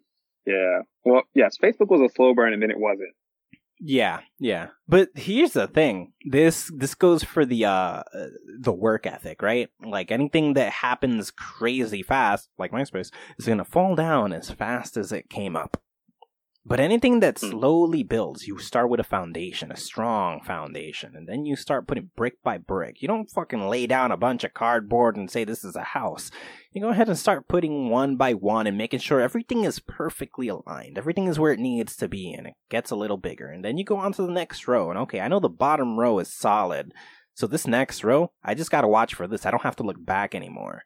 Before long, it might take long to build this building, but there isn't a fucking thing in the planet that can knock that building down. And that's what Facebook is. It's that slow build, but precise as a motherfucker. Which makes me so interested to see what's the next thing if I'm around. Oh man, it's possible that Like- uh, closing down the internet might be the next thing. It might have to be. It might have to be. Because let's think about it. Let's give this real hard thought. Everybody's stealing everybody's information. That's fine. We opt into it by not reading terms and agreements. And if we opted into reading it, we wouldn't want to be part of the platform. But if we don't want to be part of the platform, we don't interact with the people who are on the platform that we want to interact with. So then we're more likely to still ignore the fucking terms and conditions and opt into it. That's a crazy fucking level of control. Either Facebook is going to become government the way religion used to be, or Hmm. it has to be broken up. Both of thing, both of which have been discussed already. Facebook proposed its uh its uh Facebook income, where it's essentially a Bitcoin. And if at any point in the future Amazon were to acquire Facebook or Facebook acquire Amazon, and 99% of people get all their shit through Amazon, but you could only buy there with a Facebook coin, what does that say for somebody who got banned? Now you just can't buy food? As Whole Foods kills all the supermarkets. And then Whole Foods itself becomes a non physical place you order from and it lands at your front door. And then you get banned from Facebook. Can you buy food? No, you're fucking gonna starve. That's Uh. it. It's over. That's government. Which then the people who heard this were like, this is fucking ridiculous. We gotta break this bitch apart. Which is the solution here. They're considering breaking Facebook apart into individual pieces, keeping the social media platform part as an actual part of uh, government surveillance so that they can forever keep that bitch in check. One of those things is gonna win. The other one is gonna lose. Who the fuck knows which one it is? And we're probably looking down a 20 year road right now, but we know one of those things is gonna happen. And I think business tends to win more often over government. Uh, I mean, government is a business. There you go. Government is business. Yeah, any- you look at the success. Anything you can pay is business and government can be paid. And- But I think, and- but what makes me excited about that because one, there's a there's a lot of unknown with what direction it can go and what the outcome will be. I think is that even if it's detrimental to society, it will suck. It will not suck forever, and it will continue to uh, fuel the imagination of humans to figure out the solution. So the next thing is what I think I look past is what I look to, right? Not the not the period where we're in chaos trying to figure it out because we've gotten too big or or some entity has gotten too too powerful. But like, what genius does that spark in someone that that will be the new way? That will be the new thing, right? That, I completely agree. the revolving door of this world. I completely agree. There is uh, always this sort of that that goes back to the fact that we're just scared for the sake of being scared. Because at the end of the day, they're not just going to be like, we can still keep banning everybody at any point that we want if this is the only way they can shop for food. Like obviously that problem's going to be Hmm. solved before we get there. But that's that goes back to what we were talking about earlier. We're just all paranoid as fuck. We're just like, oh my god, if Facebook gets this power, we'll ne- and they just ban me. They're just gonna ban me, and I'm never gonna be able to buy food and blah blah blah. It's like I'm sure those kinks will be worked out before this crosses that road. But in order for us to have the conversation to avoid that, like you were saying, maybe our fear just makes us preventative. uh, yes, yeah, yeah. But to what end? I mean, yes. Historically, yes. Uh, Historically, nothing that we've been talking about to me feels, uh, well, not nothing. Historically, I think we are in a moment that has already happened in another lifetime and, and another like, yeah, in another time period where things were being figured out, discovered and analyzed and dissected and feared, then caused a change, which then created another cycle. And I wonder, but I, yes, but I wonder where we are in that, right? So are we in the stage of we're operating on fear. We're trying to create uh, boundaries. We're trying to be preventative, uh, being led by fear. Where are we? And I'm totally going, taking this in a different direction, but us bringing it back makes me wonder, where are we in this, in this circle of life? There you go. Where are we in the circle of life as it relates to the discovering of new things, the new fears that are coming up, the new knowledge that, that we're being given access, not being given access to, that we're discovering, that we're trying to figure out what is the new Amazon that's coming up Okay. or are we never going to see the new I Amazon see where you're going with this. end? And what I would say to that is, we're at every single part of it all at the same time. We're discovering Hmm. new things as we're fixing things that have been a problem for a while, as we're having discussions for possibilities that might be coming. And that's all simultaneous. I don't think even the situations we're thinking of in the past were just one situation. When we look at individual problems, we could determine where the beginning, the middle, and the end to them were.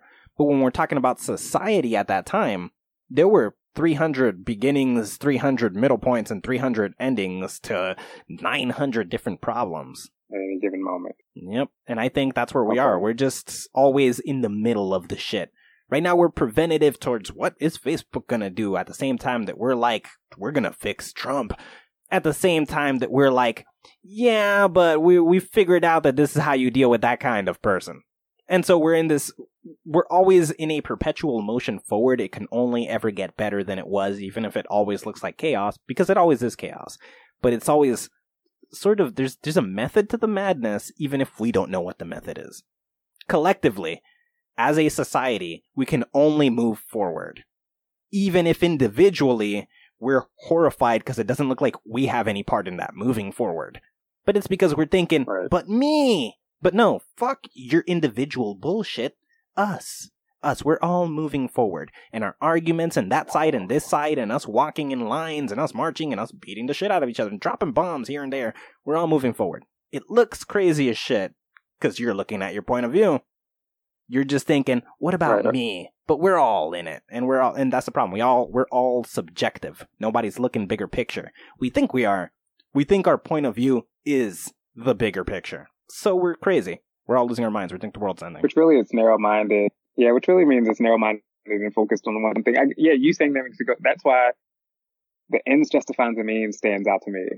It's because at the end of the day, we're all moving forward, right? But in between the start and the end, some people are going to be upset. Some entities are not going to, uh, they're not going to make it or not going to be happy.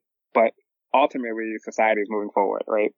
Some, there's just some stragglers along the way or some, yeah. Yeah, we all feel like stragglers. We all feel like the left out person. That's a problem. We all feel like the one left out because we don't know why is it working. I don't know why it's working, but like, don't worry. Nobody knows why it's working. It's just the something collectively conscious about all of us is pushing it forward. Individually, ask anybody, and they're like, I don't fucking know. I don't know shit about anything, bro. I don't fucking know who's telling the truth, who's lying, why they're doing it.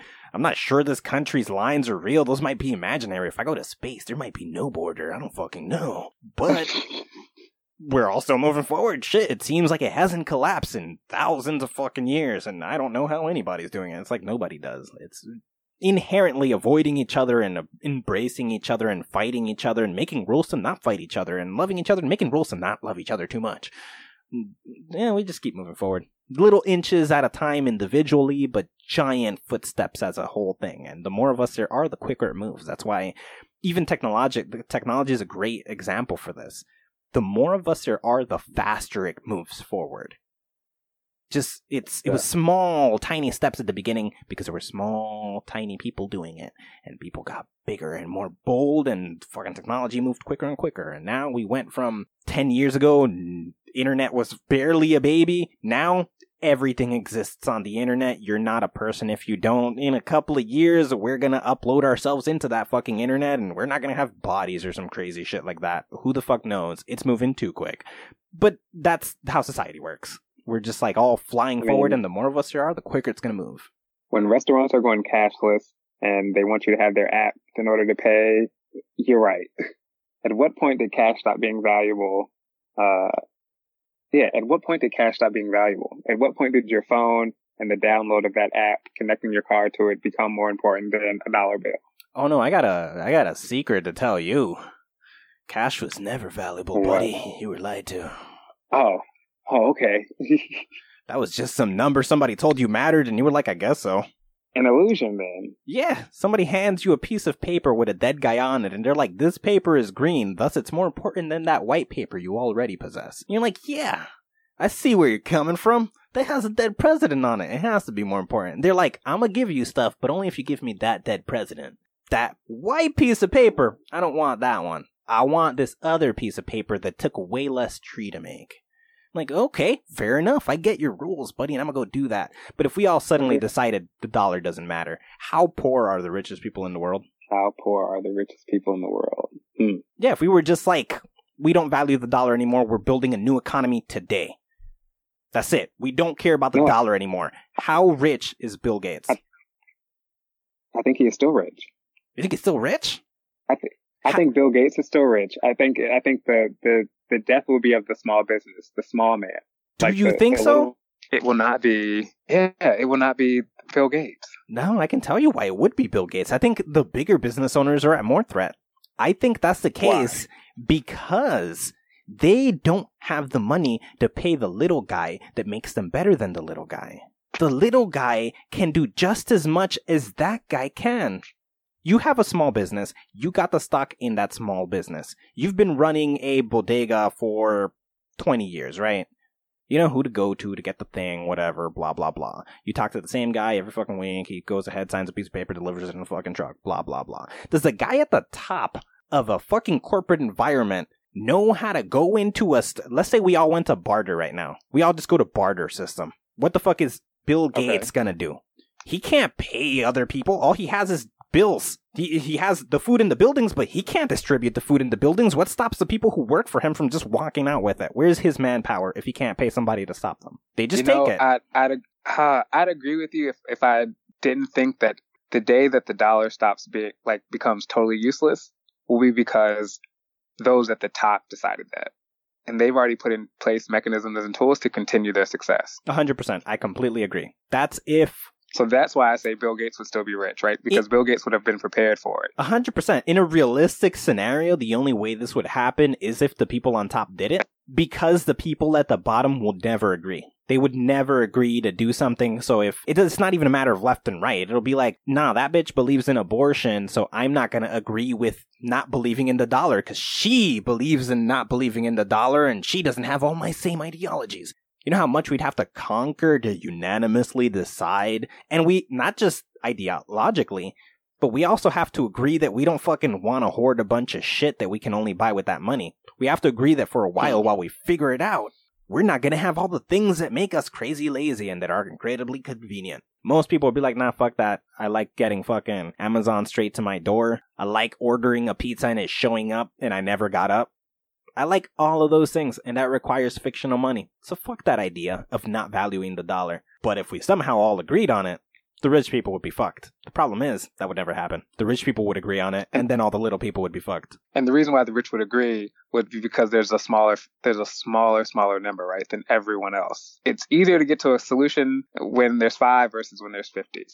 And, and I think about that because I don't think the masses, the, the, the example to me is uh, food stamps. Food stamps went from being cash to being a card. And that, I don't think that was, that wasn't a discussion amongst the masses because when it first transitioned, like from, from cash to cards, it was not, from the conversations I've been around with people that have discussed it, it, it was not like a good thing. Like that was not, they weren't excited about it. It wasn't until it happened that they start, that they could start to see the benefits of it. Yeah, 100%. Well, he, I completely agree. And talking about that specifically, I'm so, I'm so sure there was a giant chunk of like service abusers that were just like buying hella weed and like crack, coke, people buying fucking all the psychedelics under the sun. That's I'm gonna pay for my UFC pay per view with that fucking food stamps, bruh. I'm so sure that was a giant chunk of it. And then by having it be this card that you can only shop for food with, versus here's a bunch of money, do whatever the fuck you want with it. Because I remember specifically that people used to take their check to a bodega, get it traded for money illegally. Obviously, that person would then go use it on buying food for their shop or whatever. But it would be, Right. it would build rapport with the people who would go and do that, and it makes them more likely to shop at your store in the first place. So there was that little kind of side thing. But why do if you're gonna go buy food, why do you need the cash rather than the the paper that says it's for food. It's like, nah, like obviously you're gonna go fucking use that on some other shit. But the guy who runs a bodega can still buy food with it, and it looks like you did what you were supposed to with it. So that's a broken ass system. It's good that they changed it, but also nobody who was affected by it had a word in changing it. no, I mean it was told to them, and you still want the assistance, so you you deal with it. I think we're now starting to see though some resistance against those changes towards public assistance in a way that we haven't before. Whereas before, I think it was go along to get along in order to keep it. Now it seems like uh, the new policies or laws or instructions or the requirements are infringing on people's regular day to day lives, and, and we're starting now to see pushback. I completely because agree. we're more knowledgeable, we're more understanding of, of government. Not as much as we should be, but as you said, we continue to move forward. So we're yes. better today than we were yesterday. hundred percent. There's never any taking steps back, although it might look that way. This is actually why I wanted that uh, the dude who was proposing the universal income. One, obviously, I would love to have fucking survival money and not have to do shit ever. Fantastic, bro. But realistically speaking, like I can't, like I'll end up doing something. I can't be still. But I know that there's there's many people out there who are miserable working and they're not the person who wants to work. Maybe they're the person who just wants to raise a family, but now they gotta go fucking work because money and fucking matters. But if you were already given what you need to survive, you could just raise your family. If that's what you so wish to do. You don't have right. extra shit, but you have what you need. And that's what matters. And I think something like universal income would a hundred percent help that situation. There are people who are just lazy. There are people who aren't lazy but don't want to do money related things. Again, like raising a family. And there are people who do want to go and do money related things and grow a fucking empire and run the top of a building and have fucking hundred billion dollars for God knows what reason. But there's those, there's a, an entire spectrum, but it's all focused on the people who want money and forces even the people who don't into a situation where they need money. And I think universal income is an ideal way for people to not even need these benefits. You have everything you need. You have all your rent paid, electricity and water are free. They're just part of your thing. And Medicare, not Medicare, but uh, medical insurance, you don't need insurance. You just go and get taken care of. The end. As for extra shit you don't need, go get a fucking job. Hmm. Uh, yeah, yeah. I, I, Yes, I agree, and I think universal basic income definitely it's like I mean the fact that it's actually a conversation uh, that if if if someone picks up the torch after Yang, like can definitely be like a real conversation that actually happens, and we could see something. My sort of I don't say uh, what makes me hesitant, or at least what question I have, is how you have to make sure that you have policies or laws in place to actually prevent all those that are already in a position of power from uh, benefiting from that in a way that continues to not allow uh, the middle or the lower income people to succeed, right? Like, if you know that everyone's getting $12,000 a year, what's to stop the already sky high rocket rent in New York from going up even more? I uh, I like 100% know how to solve that problem. And it goes with the progression of basically we just have to think of what the future of it would look like before we got there and then implement those changes rather than the initial. So universal basic income gives everybody the necessities. Everybody could jack up the prices, you're 100% sure, but let's go down the line here. You get the money, and that money allows you to pay for the food necessary for you to survive, the rent necessary for you to survive, the light, the water, uh, car insurance, health insurance. It covers everything you need, whatever, right? All those individual companies could raise all those prices and you'd be fucked completely. A hundred percent. And that is garbage. That fucking sucks. But that's essentially what it's covering. Meaning, money sort of loses its value beyond having that for people who don't do anything other than survive in those conditions. And they're like, yeah, I don't really need anything. I'm a minimalist. I just eat my food, go to my house, and I'm fine. I don't buy a bunch of bullshit I don't need and whatever. Okay. So money's devalued. These people would already be, uh, there's a giant group of people who want to survive off of being artistic, whether it be writing books or paintings or fucking making a video game or some shit. You know, there's a million different options for creativity. Uh, that's gonna create, that's gonna blossom people are going to take the shot. Even if half of them don't succeed, millions upon millions upon millions are going to be trying because they have the funds to do so. Meaning art right. is going to be valuable, money is going to be non valuable. What's going to happen as a result is we're going to begin, we're going to start changing what we consider to be the money part and the government as a result of the money itself not mattering, but companies being able to shaft anybody, they would essentially take all those businesses and pay them directly, if that makes sense. So it's not that Okay. you can rob the people. No, there's a stable price that the government is going to give you, and you're not allowed to shut off the power, and you're not allowed to cut the water, and you're not allowed to jack up the rent. The government pays for that to stay where it is. That person never receives money. That person receives a house that has water, that has rent. They have food at all times.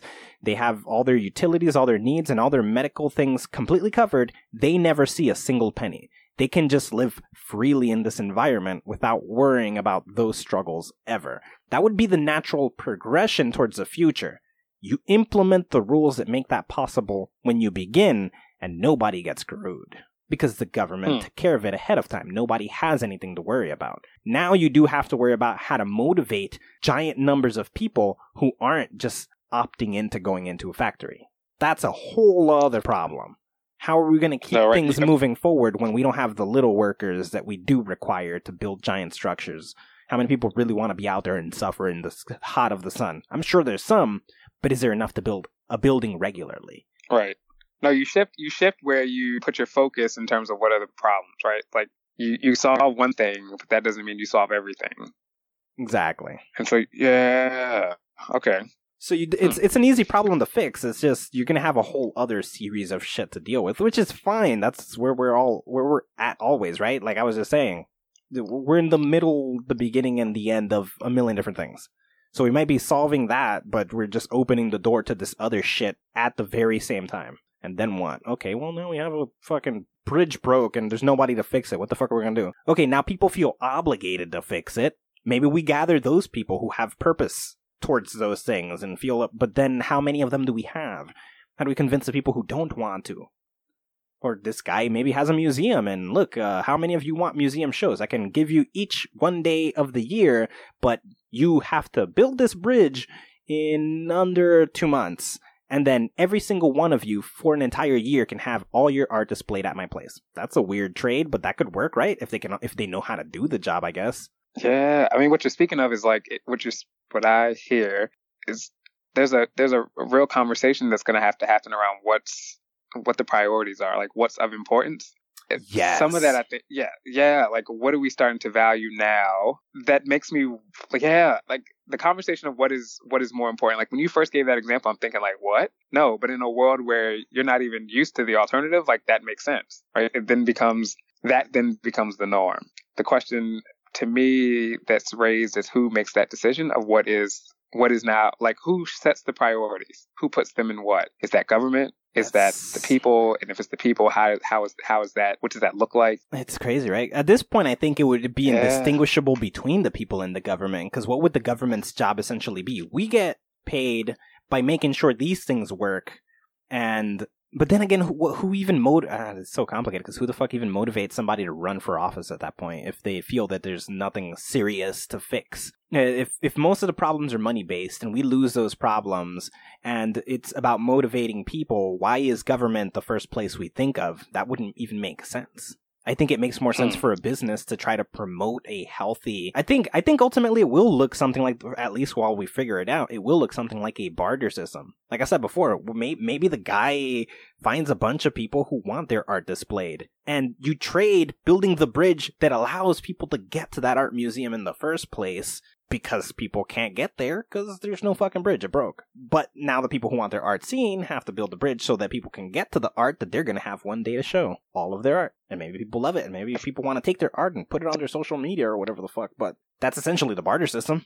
But will that work? No. And how often could it play out that way? uh it sounds like the beginning of a new government even if you deconstructed government as we know it and yes we were living in a world where bartering i think at some point we would we would have a new version of what government looks like we may not call it that but that's that's what it would be And it would have there's, to be. There's, too always many of gonna be some sort of central structure yeah Yeah, we have. I we mean, need to have something is, to agree some by. what pushes us forward, whether we like it or not. Right? At any given moment, the the the earlier piece around like we're always moving forward. One of the things that continues to push us forward is government.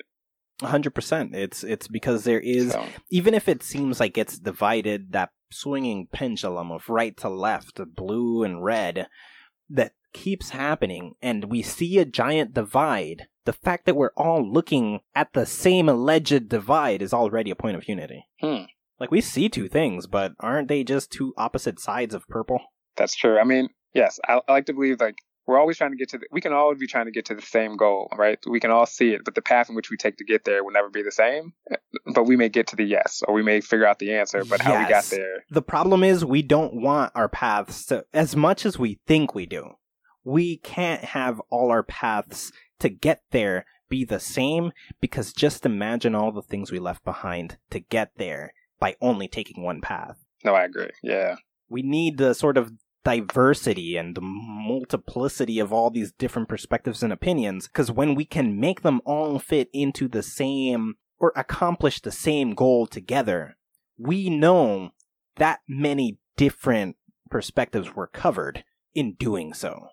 If everybody thought the same and we got to the same thing, what value would that hold? We're all just agreeable and we all think the same. There's nothing to satisfy. Everybody's easy to please. But if we can kind of get a common goal satisfied with a bunch of different perspectives black, white, Hispanic, Asian, gay, straight, female, male, Z, whatever the fuck, all these different things coming together to satisfy one idea, we know we covered a broader range than we're all blue democratic liberals who support the same ideologies. Sweet. And fuck everybody who didn't agree. Like that doesn't work. The fact that there is this mixture of shit going on, that's beautiful. You say that, and it makes me think one could use, could look at Obama and that man now as the example of that. People thought we were all kumbaya, or there were many people who thought there was a, a collect, there was enough people that thought we were kumbaya, right? That the world was kumbaya, that we had gone, that his election meant that we were on the straight and narrow, that we were on the right path, and no one was looking left or right to see what was still like happening. And it wasn't until this last election where people realized, like, no, we need, like, because that person is in complete opposition to what was believed or what was thought, now people are starting to come up with solutions. Now people are starting to actually move things forward in a way that they may not be able to execute right now, but in either a few months or in four more years, we're going to see the change, right? Because of the opposition that we're seeing to what we thought were shared, shared ideals and beliefs and perspectives on 100%. how the world should be. Hundred percent, and and Mhm. the the best part about this is that I, I truly believe that in our return to the blue side of things, it we're we're gonna have a quiet period from whoever is considered leader at that moment because they want to be in direct opposition to what we just had. They want to be tame, they want to be more traditional, and those kinds of things, which will allow us to kind of have a quieting down of extreme new things to complain about to continue having the already existing discussions that were brought up. So we're going to have the time to really process things without having a new reveal. Ever. And although there's millions of things that we don't know that we should, we can't fix anything if we know all of them all the time and we're trying to debate 9 million different ideas simultaneously and we only grasp a small detail because we immediately want to jump onto the next one and solve that once this period is over, we're probably going to have a quiet period, which is exactly what we need. The process, the amount of shit we have discovered and learned and gotten informed on. And we're going to want solutions for those things and we're going to demand solutions for those things. And this quiet new place we're going to be in is the right place for us to come up with that and kind of be collectively deciding things. Because once the divisiveness of this current man is gone, and we got some tame, average, agreeable individual, everybody's going to be like, oh yeah, he's the greatest, blah, blah, blah. And there's going to be less argument about the drastic, because they're not even proposing anything extreme. They don't give a fuck. They're just trying to like, lower the volume, lower the volume. And both sides are going to be a little more agreeable. And, oh yeah, I see your point a little more. Then that's how we get where we're going. Hmm. It's the necessary evil then. Definitely. Like I said before, no president has been more important. And will likely ever be more important unless we get like a freaking transgender clown or some shit. So you don't think the opposite of, or do you think that the Bernies, right, who are radical in their own right, right, like say fuck yous in their own way, couldn't come in and, and create sort of the same heightened sense of awareness? I would say yes, but I'll also say no. And the reason that is, is because these people have risen up kind of in opposition to Trump, if that makes sense. they almost want to fix the problems they feel he created, although he just pretty much revealed them because he doesn't he doesn't have the power to make a problem. He's a powerless guy. He's just a, a puppet for the most part. But these people are claiming to want to fix the same problems he stands on the opposite end of. So I don't think there'll be a crap ton of new reveals, and they could. It's totally a possibility. But I think probably further in the future. I think the way it's to look like is uh, the next blue side is to come in and they're to fix all the things that people discovered that they don't like and that they have had this discussion, whether it be a couple of months or four years, that they want the solutions for in the way that people want it. Then they're gonna, whether they be there four years themselves or eight years, they're gonna have solved some of these problems in ways that people don't some of them in ways that people don't agree with. The next guy is going to come in, and he's also not to be this drastic giant swing. He's going to fix those same problems in their direction a little. And it, it's always the centering thing. The right now it's extremely right. And then this extremely left is going to happen for problems we didn't know existed. Thus they started off on the right where they were revealed. So then they're going to be moved severely left, but severely left in this case is a little less because you still got to satisfy the right that was okay with it in the first place. So it's a little less left than it was right. And then the next right is going to come in and they're going to move it a little less right than it is left until it ends somewhere in the middle where everybody's kind of like, oh, this isn't a problem anymore. Why are we even talking about it? And then, after a couple of years of there not even being something to fix, we start going crazy again because we don't have any problems. We gotta make up problems. We gotta start making things dramatic and blah, blah, blah. And then some maniac who's completely fueled by this. We need to find all the problems is going to show up and he's going to turn little shits into giant explosions and then we're going to be like holy fuck this has been happening this whole time. And then the cycle starts again whether it started on left or right. If it started on left then the right guy comes in and moves it a little less right than it was left. And then some guy a little less left than it was right and then it ends in the middle and then we repeat that bullshit over and over. I think that happened when clinton was in office. That's why the following bush was kind of like tamer than that clinton was. And then hmm.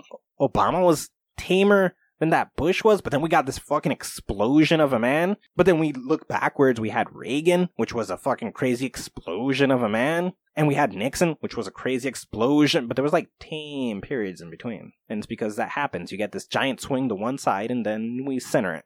And then a giant swing to another side and then we center that. So I think we're gonna have a quiet period for a while. After this. Huh. Yes.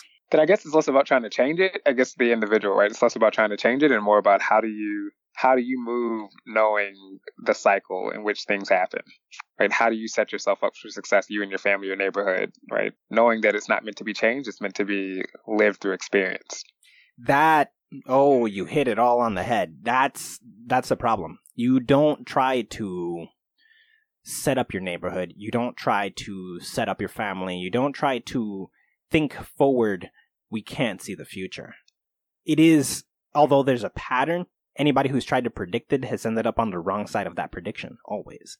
We can't see the future, it's inevitable. It's always going to be what we didn't think, and even if we thought about a million things, that millionth and one that we did not consider is the one that's going to happen just mm-hmm. because. It's more about sadly the hippie angle which is sort of be present understand others be compassionate love everybody regardless of whether you agree or not. Because their opinions are just as valid as your opinions. They just come from a different upbringing or ideologically built system and they have struggles just like everybody else. There's nothing that stops them from being just as right. And if we don't attack each other, rather, if we just kind of live through the experience and I guess just experience, a fucking experience. Be present, be conscious of what's happening, learn from it, hope that in the future you're the wise man some confused child can walk up to and be like, is the world ending? And you're like, no, this has happened a million times. Don't worry about it. But if you try to fix it from the past, you can't do shit. You're just in chaos trying to fix thinking, okay, you can be aware. Oh no, but it's not really chaotic. I know that much, but how do I stop it from looking that way? You only know that, like we said before, hindsight's 2020. You can never know going forward. You can only know looking back. And luckily, you acquire that and then tell some young kid that's, like you said, you've talked to people in your area. You've talked to older black people with different opinions, and they're like, nah, the same. We've been here before. It's, it's the same shit. And it is. It's different, but it's kind of not. It's better. No. But it's yeah. worse. And it's the same shit. like we move forward, but it, you know we take three forward and two back. We're still moving back occasionally, but uh, ultimately we got more forward than we did back, I guess. But you only know that once you've been there. Yeah, your point on living in the moment and being present and, and hippie makes me pose the question, at least to myself. I wonder if then, and gosh, not to keep thinking Republican, Democrat, left, right, red, blue, but like, are Republicans probably more the most hippiest because they because they're always acting in the moment, right? Like their decisions are based on what's going on now and how do they win in the moment. They're always present to what's happening now, and the the Democrats sometimes use try to use history in order to make decisions now about how they want to move forward, about what the world should be versus living in the moment and making decisions based on that. Yeah, hundred percent. And I think that, and a part of me thinks of the impeachment because, right, when you look at a lot of the arguments from the Democrats, it was history is repeating itself, right? History this, history that, and no one on the right was, th- I mean, no one on the Republican side was thinking that. It was all it was all present. Let's let's base let's critique him, judge him based on now and what the world is now, right? Like totally different strategies to how to win. hundred percent. And that idea tragically makes really good sense because you got to understand with the amount of different perspectives we're all arguing, we're not going anywhere. Their mentality came of what? Why? Why attack each? Why not just band? Why not just band for the sake of banding together?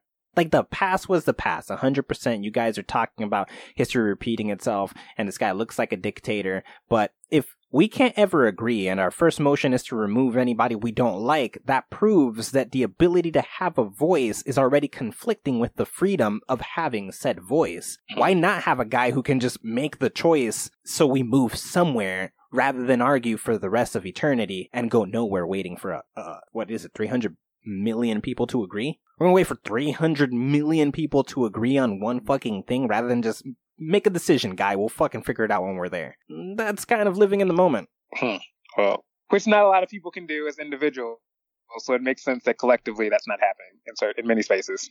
Yes. That's why we do need the guy who's just gonna scream and be like, this is just what it is, suck it. And then the rest of us are gonna be like, well, we don't fucking like it and blah, blah, blah. But it happened anyways, and at least we moved in some direction would we go anywhere if we allowed the people who are arguing 800 million different points of view go anywhere? No. We need a guy who's going to do something, and then we force them to do something else in the opposite direction, but a little less. And it got more centered at that point. But if we never moved, it never went right or left. We have no center to bring it to. We need a swing. No, complacency leads you nowhere. Exactly. We need a swing in some direction to know. We need perspective if we see what that side looks like, then we kind of have an idea what this side looks like. But if we didn't see any side, how do we know what we're looking at? It's like a person who you says they love. Yeah. It's like a person who says they love but don't hate anybody. It's like shut the fuck up, you're lying. You have to be. There's no fucking really? way. You have to be. I swear to you, you have to be lying. If you think you could love somebody and not hate anybody, how do you know what love is if it's the only side you're on? That's the center, bro. Oh, that is okay. I wouldn't have, because I, I, was gonna say, how do you know what's good if you, how do you know what's good if you've never seen bad? And, but I wouldn't have connected it. I wouldn't have connected that. It, it, it's actually saying the same thing, right? But I wouldn't have connected love and hate. Sorry, that's just an interesting topic to me because I mean, love and hate is always. Uh, I always feel like there's more nuanced, but maybe it's not. Maybe that's black and white too, right? With here's, what you're saying. Here's I'll I'll say you're both right in your initial thought and wrong. It's it's both. It is more nuanced. Everything that has ever existed is a slider. There's nothing that isn't. That's just two different extremes of the same word in the middle, which is obsession. That's it. That's all it is. There's one word in the middle, and there's love and hate to either side. There's a different thing, which is caring. You can care less for a person and care more. You can care, you can not care about a person who you love. That's totally fine. They call that hard love. You know, like it's fine. Be a hard ass. Care less for them for their own sake. You could care a lot for a person you love. You can care a lot for somebody you give no shits about. You could hate your enemy and treat them great. But those are all different sliders that we're moving around. At the end of the day, love and hate are just an obsessive feeling, an intense emotion. And the middle part is just a person, and where you slide it to is how you feel towards that individual. So you can hate somebody and want them to die, or love somebody and jump in front of a bullet so they don't. That's love. That's crazy love. But there could be the people oh. who I will infinitely love my children versus the person who puts their fucking kid in an oven and they're like, yeah, I didn't want a kid. It's like, okay, shit. Great way to go, bro, I guess. It's the same shit. We have a million different sliders good and bad, up, down. Even when you think about religion and science, we're talking about the same thing. It's just how much of it you're trying to add into the equation. Okay, there's a god. Okay, there's a big bang. There was nothing and then there's something. It, there was planets and then there were people. It's like the story's the fucking same. You're telling the same story. You're just choosing which lens to look at it through. Everything is a slider. Well, really, you're not telling the same story. You're telling your your ending. The ending to your story is the same. The story itself is slightly different. No. The premise may be the same. No, 100% it's the same. There was nothingness except God. There was nothingness except the singularity. There was a large explosion. God decided to create the world. The first things that were made out of this burst of heat were planets and stars. After it cooled down enough, the first thing God made were planets and stars. Long infinities later, people came to be after matter clumped up, it cooled down enough, water got settled, life came to be. Infinities went by, people came to be. It's the same story. We're just choosing which side to, even if we are not discussing science or religion, let's go philosophically speaking through consciousness alone. There is one singular mind, and it creates a universe. And then it creates a setting.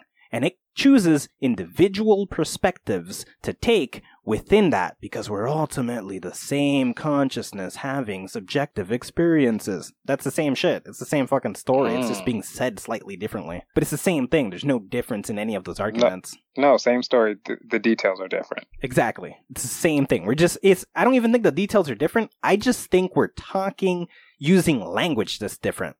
But I think if you if we had an ability to see it, right? Because nobody's seen the Big Bang, nobody's seen God, whatever. But if you can, let's say the apple of knowledge is real, right? And you give somebody and they eat it and they know fucking everything. And then you hold up a picture and you tell them, hey, aim at God or aim at the Big Bang. And both sides were aiming at the same picture. Hmm. Okay. Yeah. No, no, no. Okay. I see. I, I, I agree for the most part. Where yeah. did I lose you? I think I'm lost. Okay. Sorry like I just go back to I think the story is the same. I think the details are different. I think we can get to the same end goal without traveling the same path. I think that when you talk about the greater, I think you're speaking in broader terms, which is why I say that. Like it's all it's the overarching themes.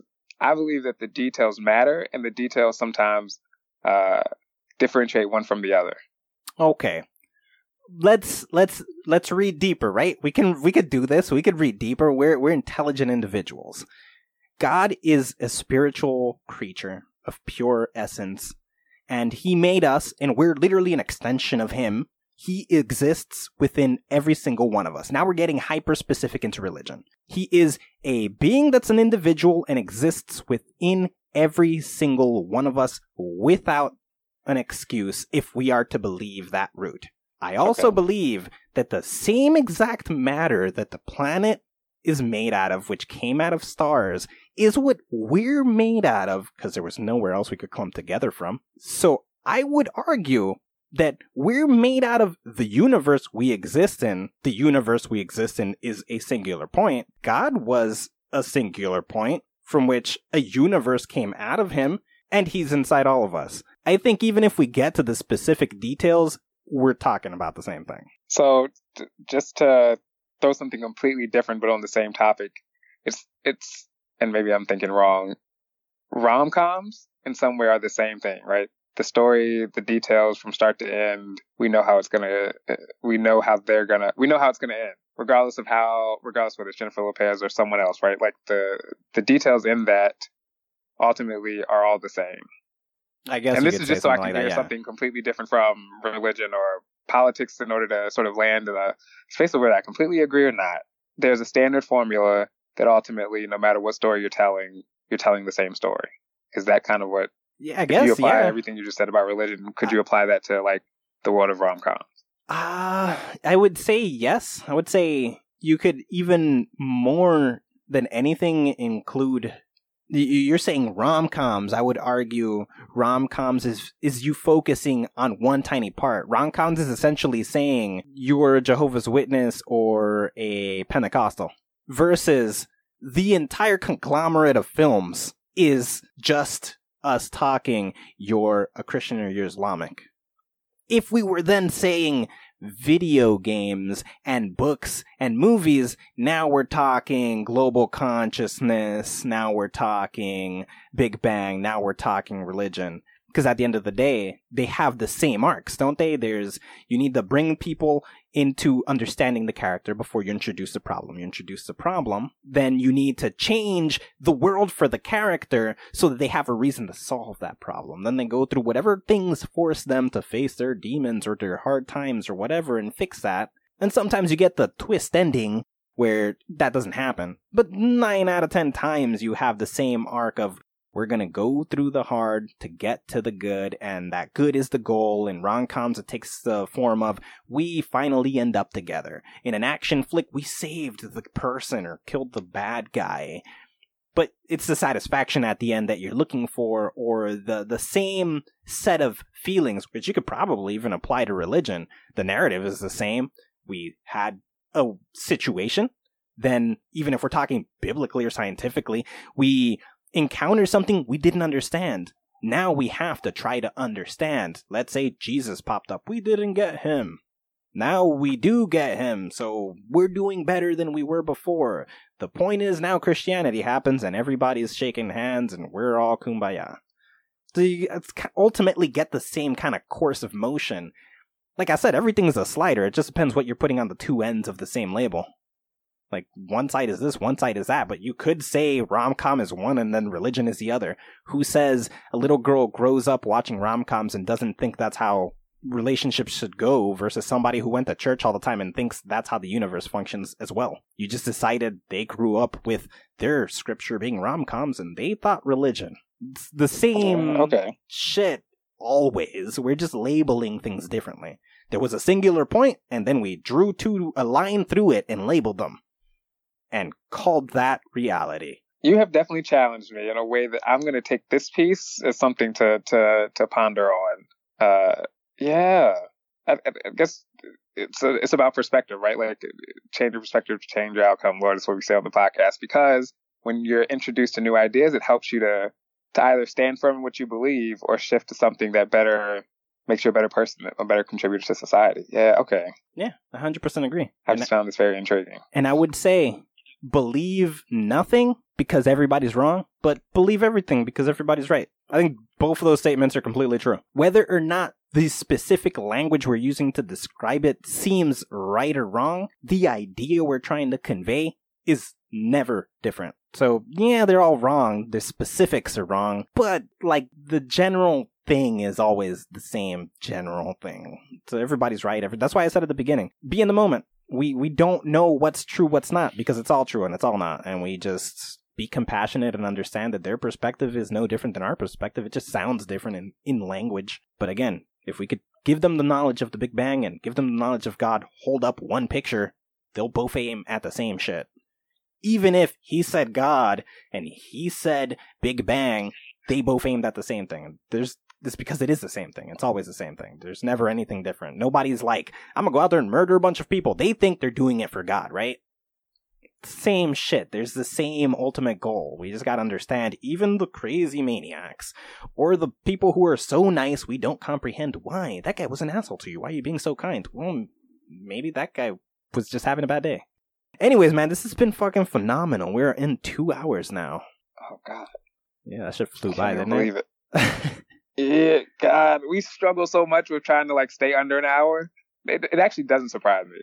We used to say when we first started, our podcast was going to be an hour or less. Nothing like and stuck to it. It quickly went out the window.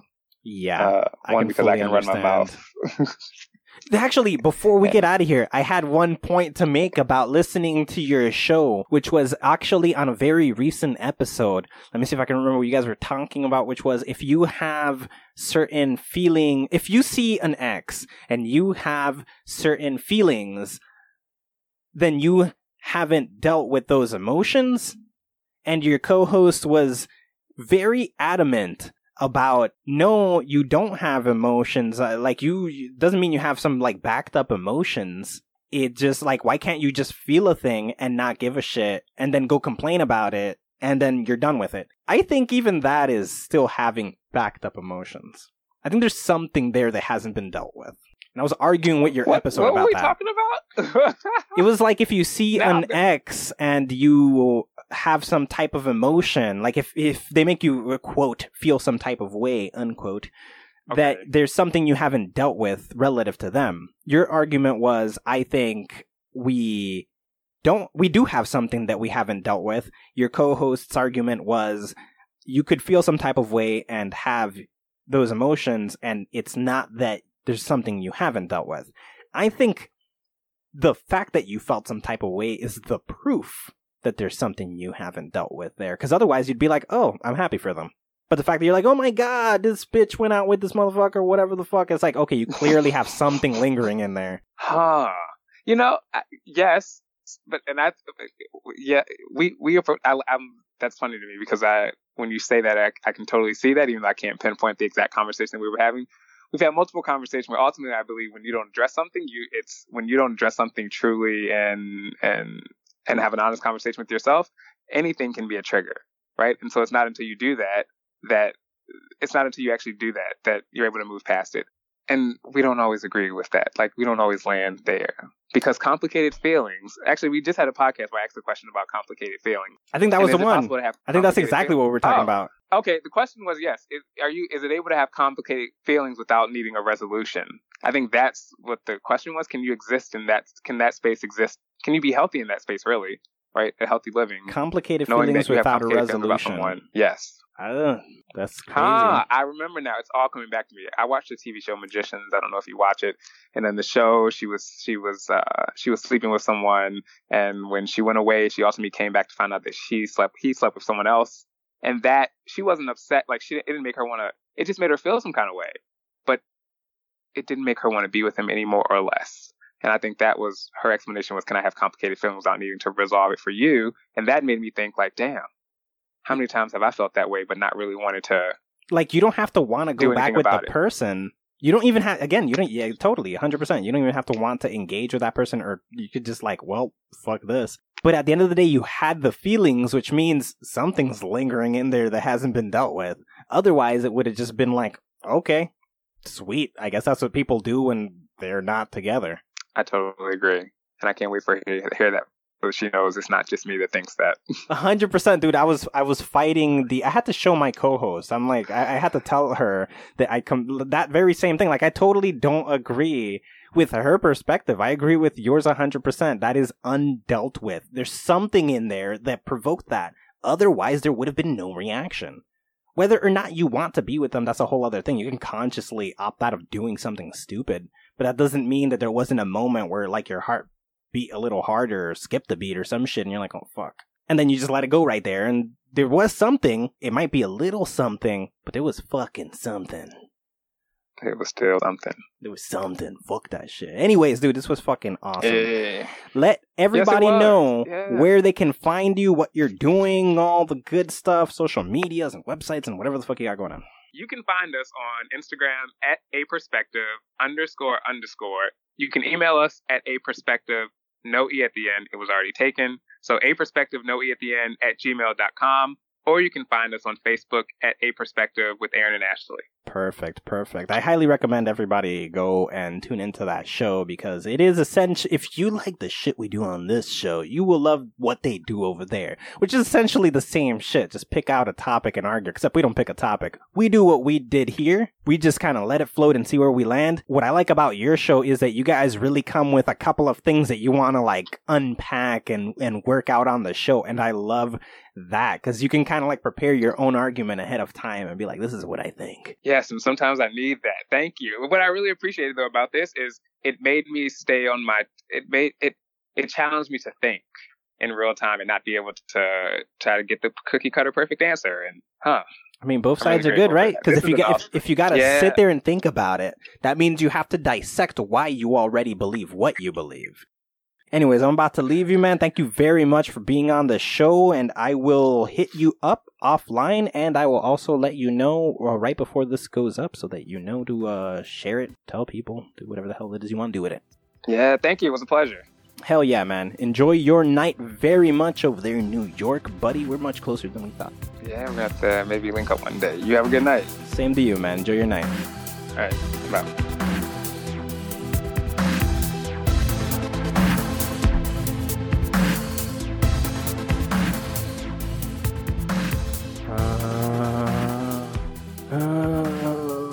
Singing? yes.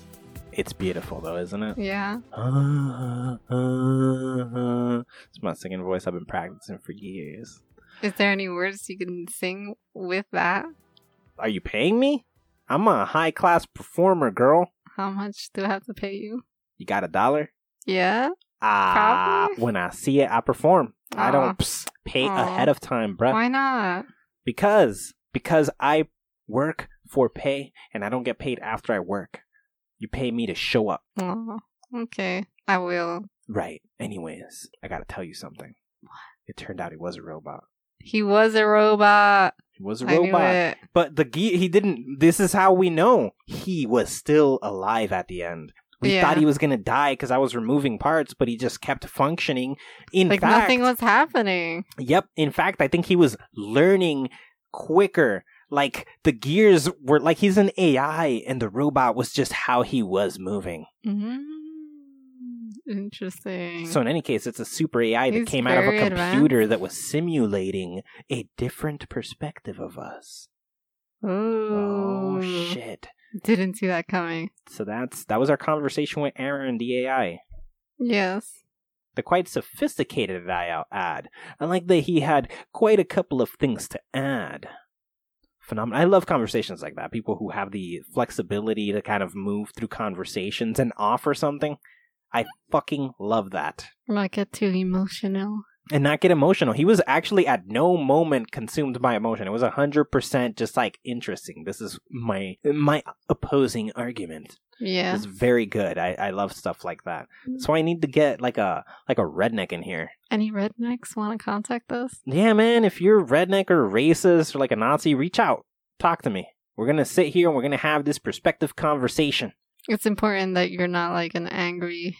Yeah, you just have to not- be calm and collected. If you're crazy racist who wants to like extinct people Like, and yell yell, nah, don't contact us. But if you're like, well, this is why I think I'm superior to your race, please come on and share those opinions and I'll tell you why you're wrong and I'm better than you. Not because of my race, but entirely just because I'm better than you. hmm I'm better than every race, except the superhumans, but they do whatever the fuck I say because Then in the end of the fucking day, superhumans. we're kind of better than them. Yeah, always. That's the case.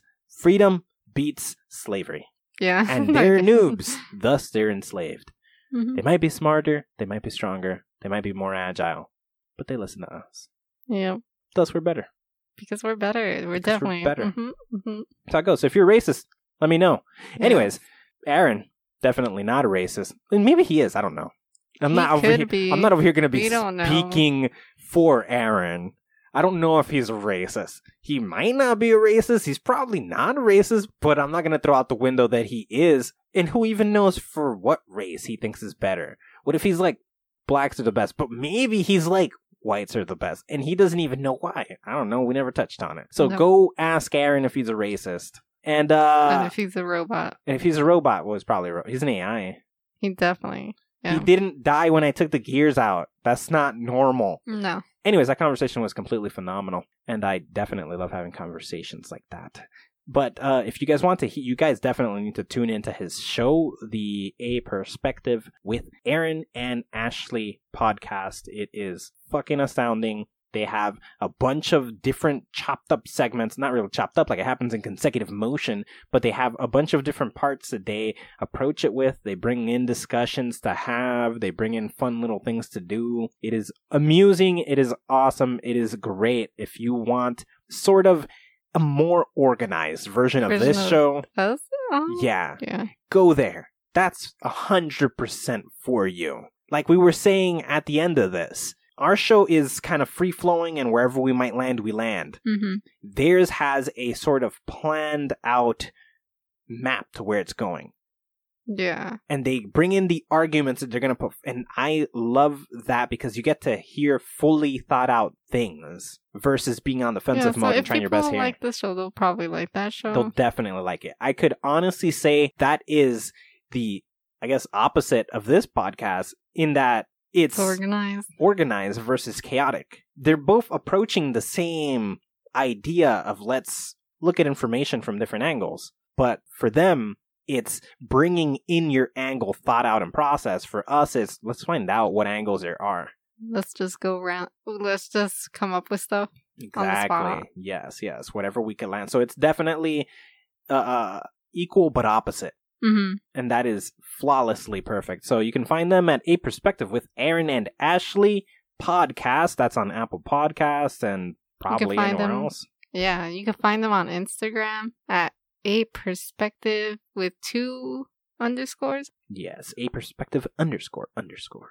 And their Gmail is a perspective without an e at the end at gmail.com. Yes, and you can find them on Facebook at A Perspective with Aaron and Ashley. So yeah, go listen to them. I hope you guys enjoyed this conversation we had with them. It was fucking awesome. It was great. Loved it. I hope he comes back in the future. And uh, to find us in alternative locations other than where you're listening to us right now, you can find us on Facebook, Twitter, and Instagram at Just Convo Pod. You can find the podcast on the official website at greythoughts.info, Apple Podcasts, Podbean, Google Podcasts, Spotify, or Stitcher. Yes, and remember to subscribe if you haven't already and you want to hear other things of this nature, and things will land in your inbox Yeah. immediately or wherever you like your pod reader or whatever the fuck they call it. That's not an It's inbox, but I call reader. it inbox. This is wherever people listen to stuff. Oh. So in your feed this is where we're going to show up in your feed. So rate and review the show, and we'll read it. Yes, at the beginning of every program, and word of mouth, share, talk, tell people about things that happen on this Tell us. program. Tell us. But yeah, share the show, hit people with it. Be like, listen to this, bah, and then like, what the fuck was that? It's like Take a them podcast, to man. our zombie land. Yes, go make us some money by going to our roller coaster ride with it. Listen to the show for the first time. They'll be enlightened and horrified. It is Yeah. the greatest combo ever. This has been the Just Conversation podcast. Take nothing personal, and thanks for listening. Bye. Bye.